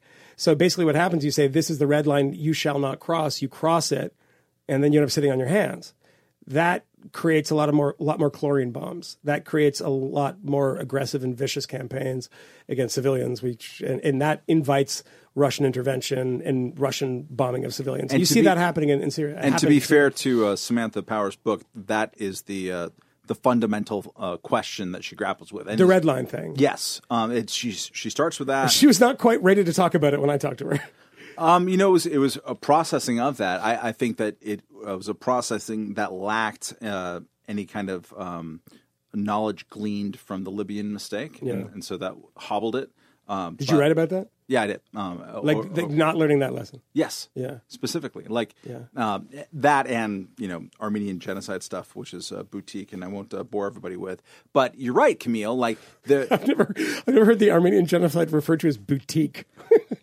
the little boutique genocide. I know, yeah. It's like I thought it was like a nice hotel in like Lanzarote. Like I mean, I. Uh, but no, you're absolutely right, and and this um, uh, about like the that's the Kmele. You're saying absolutely right. Yes, Kmele, Mm-hmm. uh, in that there will not be the moment of learning uh, on the on the Obamaite side. There won't be. It just won't because he now in the rearview mirror, especially, looks like he was kind of you know he was nice. He was elegant. Uh, he spoke well. Didn't do super terrible things. Whatever. Um, We might disagree on uh, you know droning the sixteen year old and whatever. Um, but I know you're into that kind of shit. You love that shit. Just gets you going. no, I don't. It's No, terrible. it's- I understand. Um, it gets yeah. you going. It's fine. but uh, to each his own. But here's the thing, and and Dude, please when go to Macaulay read Culkin's not 16 the anymore. Ross tried to drone him last week. I was like, dude, he's grown up. drone is a different word, Yeah. different verb. Uh, uh, no, uh, he. So the people and Ross Dude, how whatever. Jesus. You're gonna, you're I, I've never known how to pronounce. I, I, I say Yeah. look. I it doesn't, it doesn't help when you I got that say- Tullamore Dew in you. I say douchebag. I just do. Ross, I'm sorry. It's not nice. I, Please do the show, Ross. Yeah. Did he respond to our invitation? He did not. Yeah. You bastard. But he opened the email. Yeah, call, yeah. Fisher is way- tracking By the your way, emails. Yes. by the way, who who wouldn't? what are you going to call him now? Rush doucheface because he didn't accept. I didn't know that. I didn't know that he de- de- declined our invitation. Well, he didn't decline. He just Connecticut's so He, far away. he ignored our invitation. At Same any thing. rate, uh, no, he brings up a lot of really great points uh, in his piece, and the thing that um, uh, troubles me uh, uh, about it is there isn't a sense of responsibility on the other side. Like um, there is, uh, yes, the elite had disgraced itself, and so we should have. Um, uh, understood that the elite was wrong, and I agree with that. And that's a lesson. And I've written tons about this uh, in the LA Times and elsewhere. Of of like, I would be a lot more convinced by the Never Trump world if they had not created um, contributed so mightily to two or three of the biggest single follies in American governance in the 21st century, which are the Iraq War. Uh, you could argue, although it's more debatable, uh, the bailouts or whatever, but specifically the Iraq War. A lot of the biggest never Trumpers were a lot of the biggest, not just supporters, but like I will drum everybody else out from the movement if they don't support it along with me. Um, and they don't seem to be suffering too much of a penalty. Um, however, um, to use your elephant man in the beauty contest as your response to this, It's your element man in the beauty. which is still I get one good metaphor a year, uh, and it makes sense. Um, what did you think that was going to happen? Because underlaying uh, his column and a lot of other people's responses are like, "Hey, look, these people had legitimate grievances about the elite. Yes, they did. Absolutely, I'm with you. I wrote about them in real time. I write about them now, even as they criticize. Um, and so we're going to So use elect Donald Trump. uh, yeah, as your sort of avatar for anti-corruption. I'm going to use Donald Trump. and who hates the elite, who is the elite, who has been the elite. No. And by the way, no. And by the way, it's it's an an important distinction here is because the way he allow the way people perceive this outside of New York, and people in New York perceive it differently who have known Donald Trump. I had dinner with some bankers. This was uh, on Tuesday that knew that that had this is like they were like older guys that in the 80s they were like Trump was always around and they were telling stories about Trump. And the thing, uh, uh, what, what, what does that have to do with anything? I just, you know, It doesn't have anything to do with anything. what I do in my private time, fucking libertarian, huh? you know, free minds, free markets, free noses, let it go. Um, they, they, you know, but they were, we were talking about this, and it was like because Trump hates Wall Street, right? Because he's a real estate guy. And in New York, that's actually a division that matters, right? They hate the fucking Wall Street. And, and was like, oh my God, he hates Wall Street. He's attacking Wall Street. He hates it. I was like, yeah, yeah, but he's part of another big thing. He's part of these horrible kind of Robert Moses types developers that will mm-hmm. crush you and like does not care about poor people, does not care about like, you know, low income housing, doesn't care about any of that. He's just like a, a developer, right? And that he played it in a way that was fairly good. Everyone would be like, you know, Trump really hates Wall Street. He sounds like Bernie. I'm like, yeah, he does but he also loves other things that are kind of like Wall Street, Wall Street adjacent, but aren't mm-hmm. Wall Street, mm-hmm. right? I mean, look at the failures, bulldozers, the incredible failure that he had in Atlantic City, and all the money he got for all this stuff. These are all mm-hmm. scams, right? But to the one thing on foreign policy, and then we can move on, is that. I do want to say, you know, I don't want to defend Samantha Power because like it's a pretty contentious interview with her, and I don't agree with her on a lot of things. But we always wonder why DC corrupts people, right? They always say these things and they don't do it in DC. And what people tend to forget is that they're confronted by reality, right? And the reality is, is that you know we can make fun of Donald Trump with the pants and the fucking photos, and he's doing it in the most simple-minded way. But other presidents have done it in a more slightly more complex way with you know different results, some bad, some good. Is that you have the pressure of certain allies, you have the pressure of certain dissidents from a country that are within your sort of constituency or coming to the State Department all the time, lobbying you all the time. It is not as easy as people with the keyboard saying, I don't, no foreign interventions, and that is that. It's not easy, right? You, you'd be like, yeah, people, I can hear the response of like, just say, just like a Nancy Reagan kind of thing about foreign policy, just say no. There is a massive, it's like this hydra headed thing that I have talked to a million people about that they're just like, you get strangled by it. And there's all these things all around you that it makes it much more difficult. You need to read the book actually because the best parts are about that. About Yeah. like how can you muster? a I don't think it's okay, by the way, just so you know. I don't think it's okay. I'm just saying that's the reality. How do you muster a response to the Ebola crisis, or like how can you uh, move the needle in the Central African Republic of Congo um, without? That's not a real thing. Whatever. Uh, Those are two different countries. I was just know. I was trying to Woody Allen this shit. like, like Central Mozambique Republic. yeah, yeah, that's great. he had it right there. It was always ready to come out.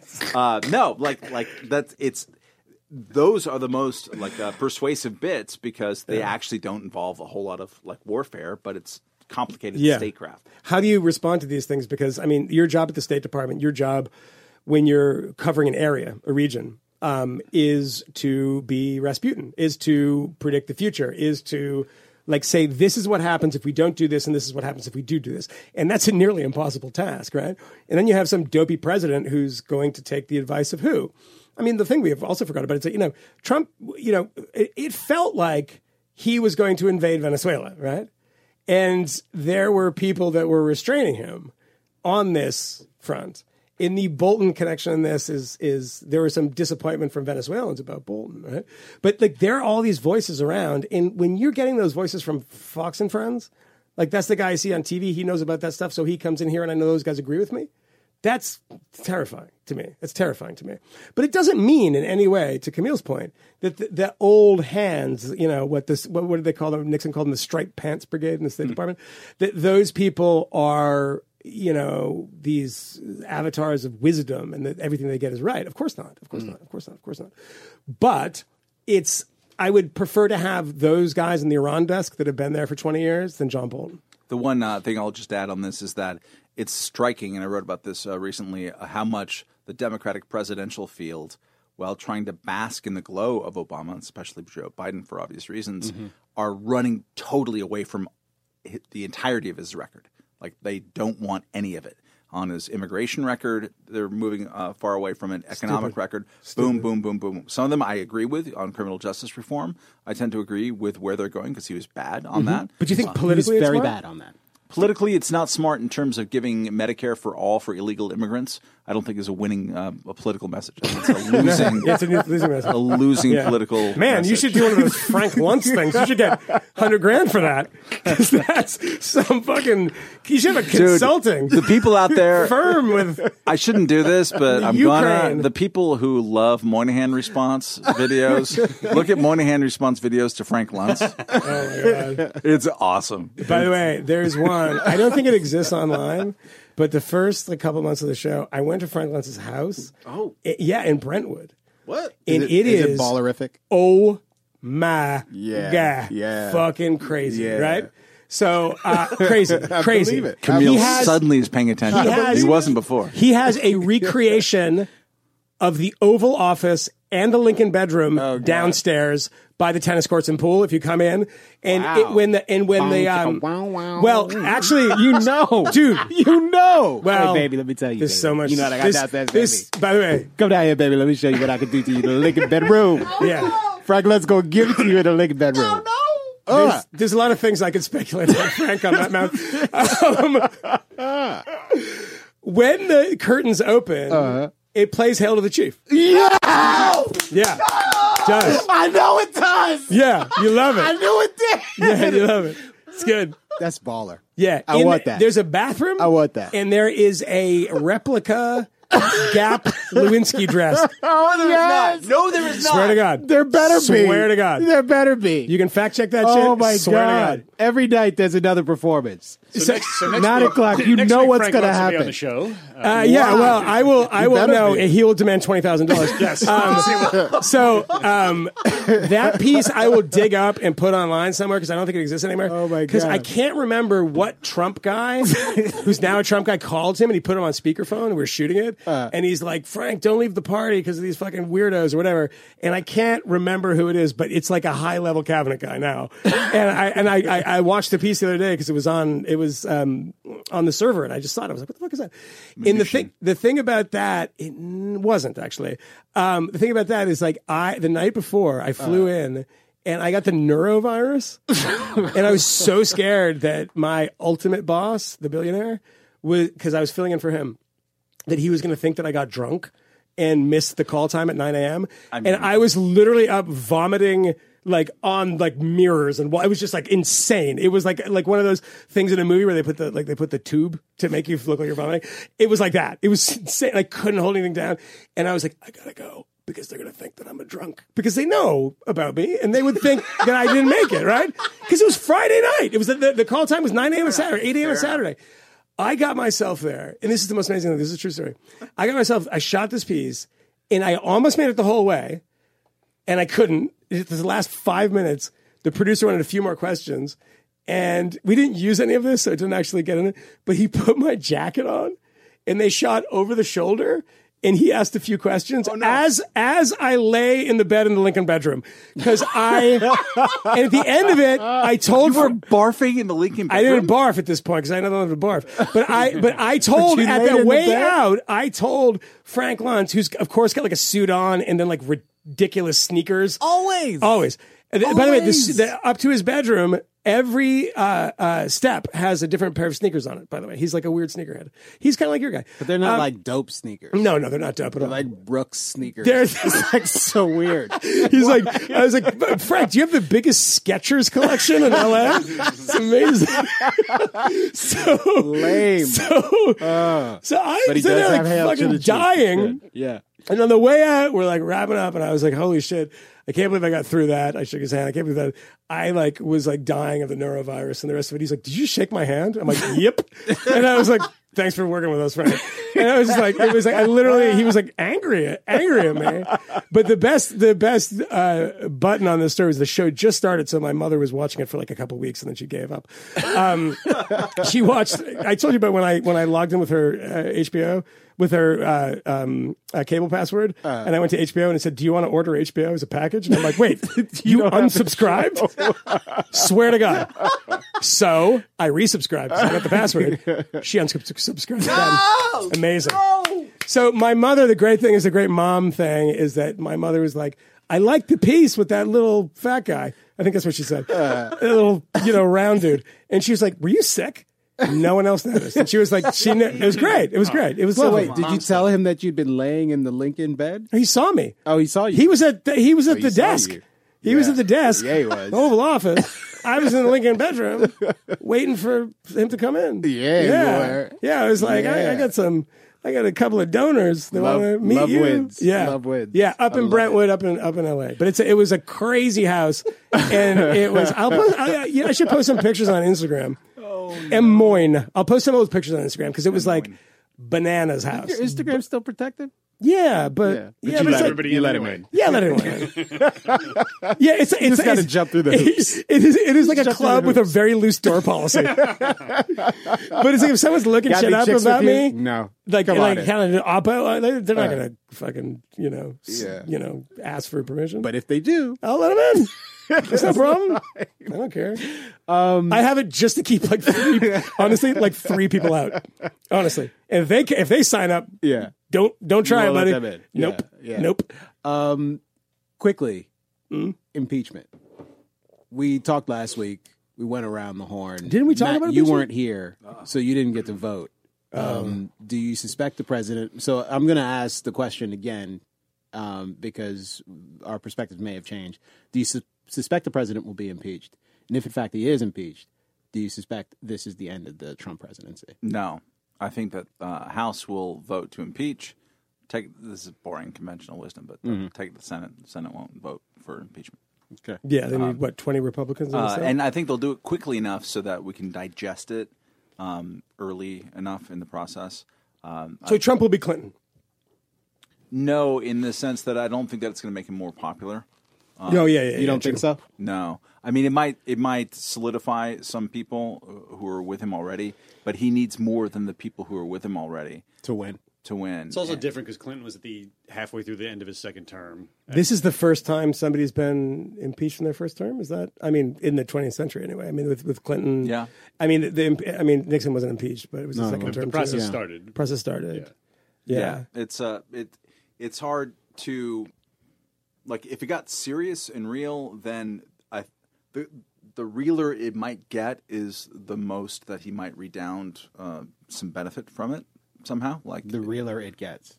in that like the the more likely the uh, proposition that the senate would vote yes in a high profile trial. Um, i think that that uh, people might start questioning that. But i mean the last and we, I had said this before in you know two years ago when we were doing this mm-hmm. that there are moments and it felt like stuff was cascading and so people the mm-hmm. dam is breaking and all Yeah. this Yeah. wish fulfillment stuff is coming out so maybe I'm a bit more sensitive to that now. There is a lot of reporting coming out, and it and it it it's, doesn't look good for him. Mm-hmm. Um, and there's a fundamental difference in public opinion about this than there was in the Mueller report. Sure. already um, because I think it's more comprehensible. You're just you're you're using Asking your somebody, office yeah. to. It's bad, uh, and also people are a little bit fatigued. Um, But at the same time, I think it's it's more of a. I doubt Democrats will be smart enough to do anything good with this politically for their own purposes. But I think No, Donald Trump should be banned from Twitter. Right, like Kamala Harris, all these people. at least Elizabeth Warren said no. She no. said a bunch of other Yeah. stupid She wants crap. to break up the No, tech I want to break up Yeah. Facebook and Instagram, but and he make should po- lob, totally make be able petition, to keep his accounts either way. peti- petitioning the government, like let's put a tax on that. Like, Yeah. oh, that makes a lot of sense. Yeah. Um, but uh, every Republican who is going to the mat for Trump right now, and I would include in this Rand Paul Mm-hmm. to mention someone who I know and and like. Uh, Generally speaking, uh, tend to look really awful. Thomas Massie looked awful today. He was like Mm-hmm. quoting bad Federalist stories about uh, about you know they changed the language and this kind of thing. Mm-hmm. Like it's it's going to put a lot of people in a really un good position politically for themselves.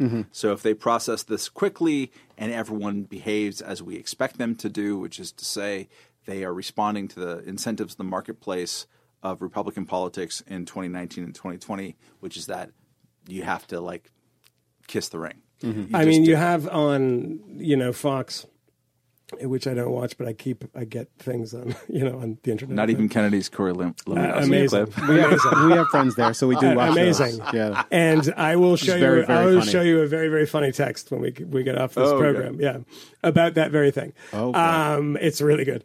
Um, and if you subscribe to the premium edition, you will get that text. I'll send it to you. Nice. Um, but um, you know, you have of course Shep, who you don't, and now you know Napolitano, who, Judge Knapp. Who of course you know is now angry at Donald Trump for calling him like a, a like. uh, lots of things, right? Right. But he said today, this is the line today, when asking a foreign government uh, to um, investigate a domestic uh, political opponent, like the, the, the president doesn't find that troublesome. And Napolitano said afterwards, and I don't know if this is true. I, I assume it is because I don't know the statute. But he says the problem with that, with that is the statute which says soliciting, asking for aid in a domestic political campaign, whether the aid is delivered or not, is a criminal event. That's clear in the statute. Whether the aid is delivered or not, asking for it is impermissible.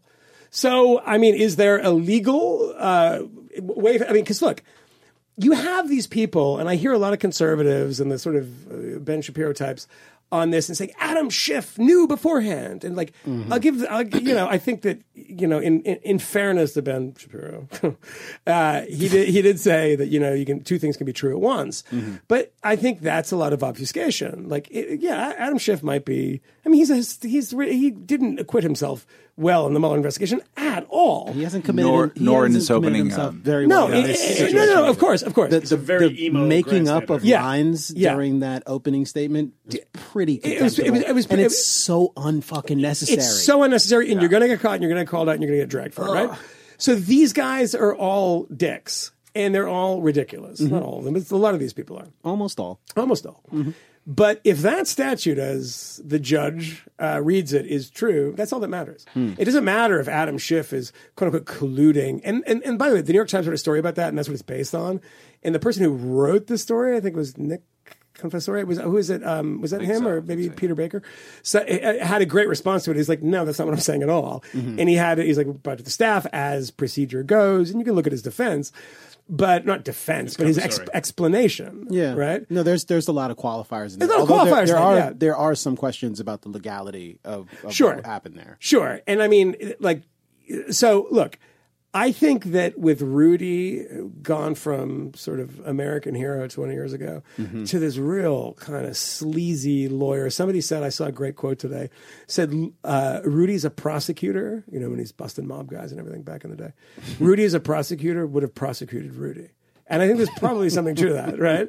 It's like you'd feel that the, the whiff of something of impropriety with Rudy in the past. No doubt he about would it. fucking Yeah, the, yeah. The, the state would come down on you so hard, right? Yeah. And then you know he's going there jetting. On, I mean, I think something happened to him, and it's Yeah. very very strange. That CNN appearance where he simultaneously, in the space of like 45 seconds, says, No, I didn't say anything about Joe Biden. like, I "I totally said said, something about I Joe said Biden. it!" Of course Yeah. I did. I think it was ten seconds. it was, It was 10 spectacular. seconds. Yeah, Great. Yeah. Wow. Yeah, it was crazy. How can you not find that amusing, Matt Yeah. Welch? It's, funny. Depressing.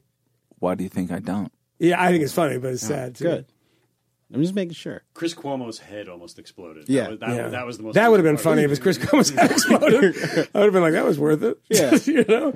But yeah, I think that like at, at this point is that um, t- t- Matt says it's conventional wisdom, but it is conventional wisdom at this point for a reason because you need votes that you don't have in the Mm-hmm. Yeah. Senate. Um, you can get them in the House. There's a majority in the House right now. Um, and you know, look, the thing is, is that from the last time we recorded this podcast and talked about it, 48,000 stories have come out that have made this slightly different for me. Mm-hmm. Um, and who knows what's going to happen. And I made the Watergate comparison before, not because it, the gravity is the same. It might Yeah. be even worse, it might be less. Mm-hmm. But the, the trickle of Watergate until it was that Alexander Butterfield said there was a taping system. And mm. I was like, wait, what? Mm-hmm. Excuse me? That just changed everything. And that, you know, and the next thing you know, you have you have John Mitchell in prison and the cancer on the presidency tape. All that can happen, mm-hmm. and who knows what it could be? Because I think the thing about leaking, which is pretty interesting, how did these people leak so much? With the leakiest White House in a long time, right? And they did all these things, these measures to prevent people from leaking, taking their phones and like tracking them, and like he's talking about Trump's talking about treason, mm-hmm. you know, which in wartime, we're not in war, is you know execute them. Mm-hmm. The thing about leaking is when you have knowledge that's special and can get a lot of attention, doesn't matter your ideology, you really want to tell people. It's just true. Every journalist kind of knows that. And that's why so many people talk. Michael Wolff's book, who I saw on Tuesday actually, and, and did not punch him in the face because I just don't like he's a fucking ratbag. But Michael Wolff's book was a full frontal attack from the quote unquote elite, from the establishment. He got an HBO deal out of it, et cetera. And Steve Bannon was the source for all of it. Why? Why, if Bannon hates the elites and hates this and hates the mainstream media and hates the attacks on Trump, is he sitting there and that stenographer is sitting next to him? Same thing happened in the next book. Like the, what was it, Fire and Fury and the Rage and the Pride or whatever it was called. That was a, actually, there was an Oriana Fallaci's book. But it was uh, like, this is, people love telling things. Yeah. You know, and like, oh my God, it must have been a democratic CIA guy. It could have been fucking George Conway. Yeah. It could have been like, it doesn't, it doesn't mean Democrat. And by the way, does that mean, I always think about it, does that mean that if you have information of a potential violation of federal law, of constitution, whatever, that you can only report that credibly if you voted for Donald Trump? It doesn't make any sense. Mm-hmm. It doesn't make any sense. I mean, it, like, it doesn't matter. It's like, I remember I edited one time for a Reason, Ron, uh, Ron Bailey's piece, and I always had the same position. It was like, people said, oh, that, that research is funded by blank. Well, can you recreate that research? Then it doesn't matter who it's funded by. It could be- funded by the American Nazi Party. It doesn't make a difference, provided other scientists can actually recreate those results. But yeah, like it's good to know who funded it, but it's good to know if the guy is, you know, partisan Democrat. But it doesn't mean it's not true. Mm-hmm. And they're obsessed with this right now, Trump in particular. Mm-hmm. So anyway, So you agree with Matt? Matt Welch. Mm-hmm. What did he say? Unclear. The, out, the Unclear. outcome of I the was impeachment. I was on TikTok. Yeah, you're going pretty hard there. Yeah, I was fucking Fisher. I my, my vote is the same as last week. That Yeah. I think impeachment's probably likely. Like I do think that the Democrats have kind of crossed the Rubicon that they're going to go ahead with this. He's not going to be removed from office. Mm-hmm. Yeah. Kmele. Put my Stephen A. Smith hat on and, and just start prognosticating about stuff. Can you do a LeBron, credible is, impression? LeBron is totally going to win the finals this year. Um, I I have no idea. My suspicion is that Teflon Don will slip the noose on this one and come out looking about the same as he does, like a scumbag. But quite frankly, like I just I really do not understand the American electorate. I don't understand how we get the outcomes that we do. I still don't understand how they manage to vote for Donald Trump, and it's not obvious to me Bubble. that he doesn't come out of this like looking better um, because he beat them charges like Rocky again. Well, here's the question: Like- if, if if he gets impeached and he's not convicted and he's reelected, what then? I, I mean, What do I don't even Democrats know do what that means. What, what do what do Republicans do then? I think that's probably a better question. is, it actually is a more intriguing question. the Republican Party is, as we knew it in the 20th century, completely gone at that point. Mm-hmm. Completely Yeah. gone. There's no AEI should just shut its doors. I mean, Heritage became a Trump think tank. No, well, that's dude. just it. I think it's already gone. Listen, I'm on think the it's probably true. email lists of all these organizations, and their conferences that they invite me to now these days are like, maybe porn is bad. Mm-hmm. Uh, maybe we should open up libel laws. Andrew Yang also thinks porn might be bad, which is a little strange. Why is that strange? Are you It's engaging just in surprising to me. No, it's surprising to me that Andrew Yang, a candidate who is the candidate of the gamer and for the gamer and The skateboard, too. he hates porn. He thinks eh, maybe there's a little too much porn on the internet. Kmele, how many pastors who hate all this stuff, gay sex, and Uh-huh. Yeah, yeah. How many times when they say those things, as Christopher Hitchens said, set your watch by it six months later. six months later. And I will find the quote. We will put it on the We the Fifth page. But it is something Yeah. about uh, six months later, you'll be found. Uh, in a bathroom stall, being peed on by an Apa- Apache transvestite with a maxed out credit card, and that is, and it was, and by the way, it was such a fucking good line that the great thing about Hitch, by the way, it was a footnote in Hitch 22. It was a footnote. And that is kind of spread on the internet because Oh, I man. always post it. Yeah. And it kind of got some traction at some point. Yeah. But it is exactly what I think when Andrew Yang's like, I do not like pornography. and it's like, you don't. I think. I think. he, I bet he goes home after a uh. tough day of camping and puts fucking VR goggles on.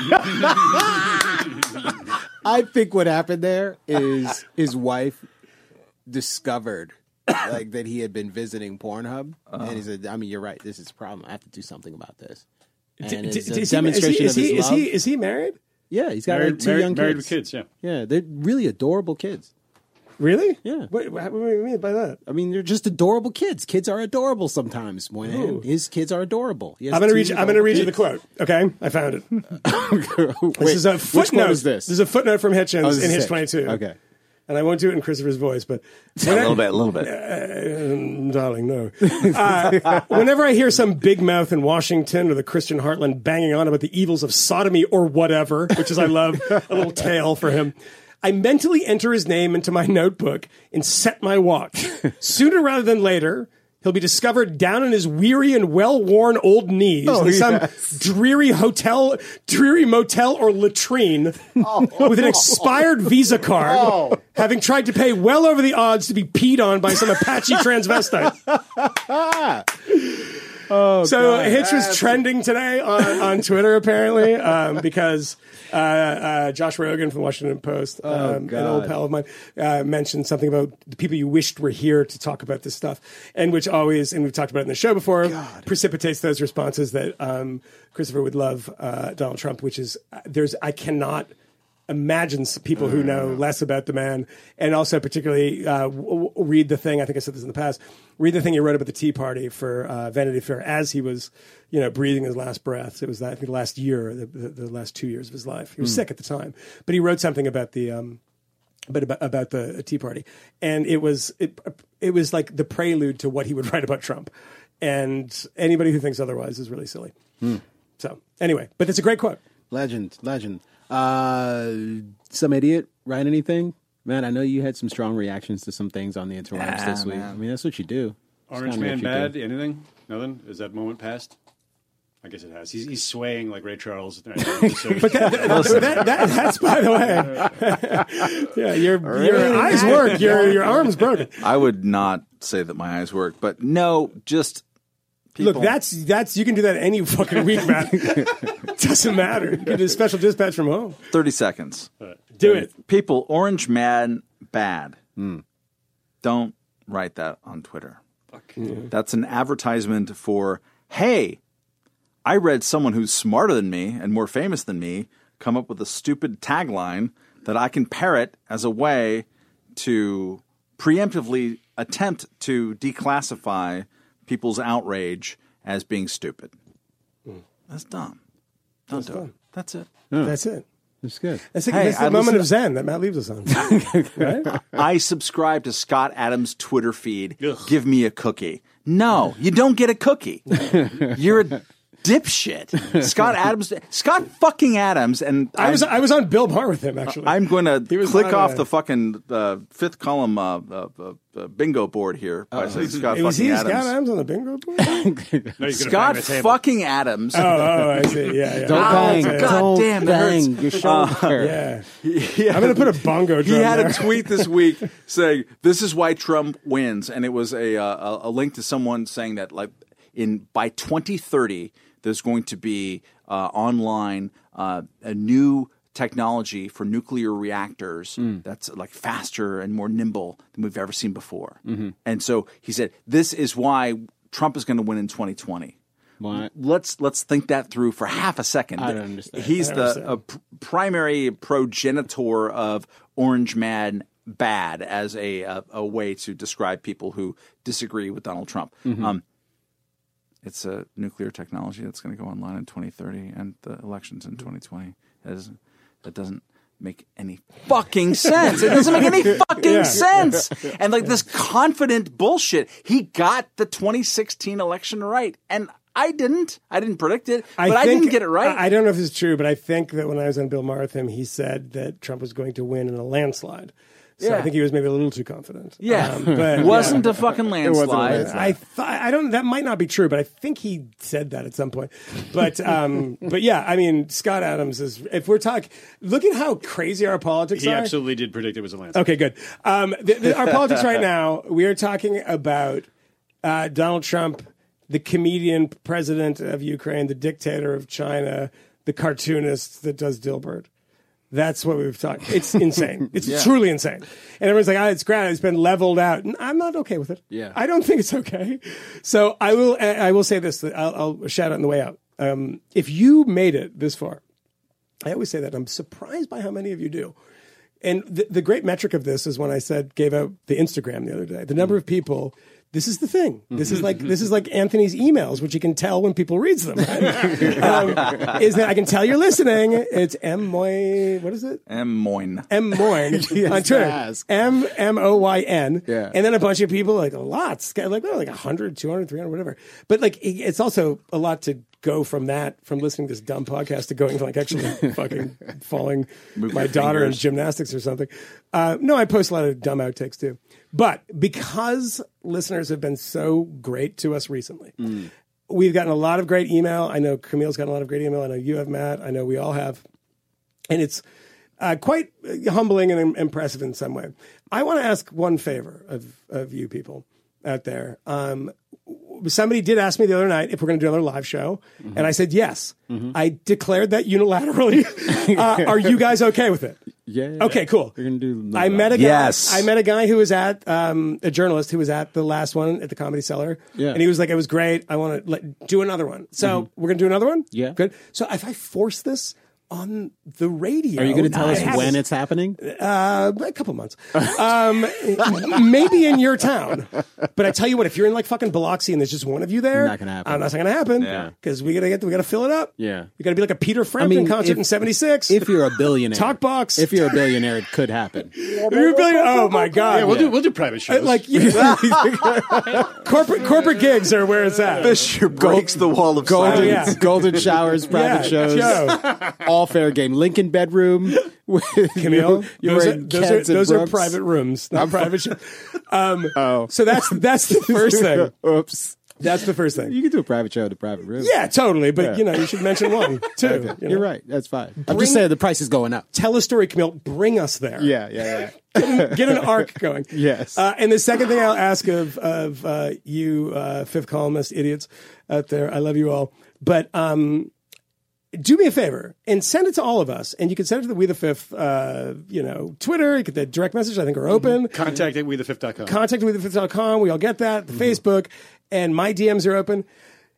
Tell us what you like about the show, what you want for the show in the future, and all that stuff. Because we're going to make a, some changes, but they're all positive, right? true. Yeah. Big, big positive changes are mm-hmm. coming. I want to make the anticipation because it gets us off our asses. We got a lot of good mm. stuff coming. Mm. And you notice some jackass on Twitter. I love you, guy.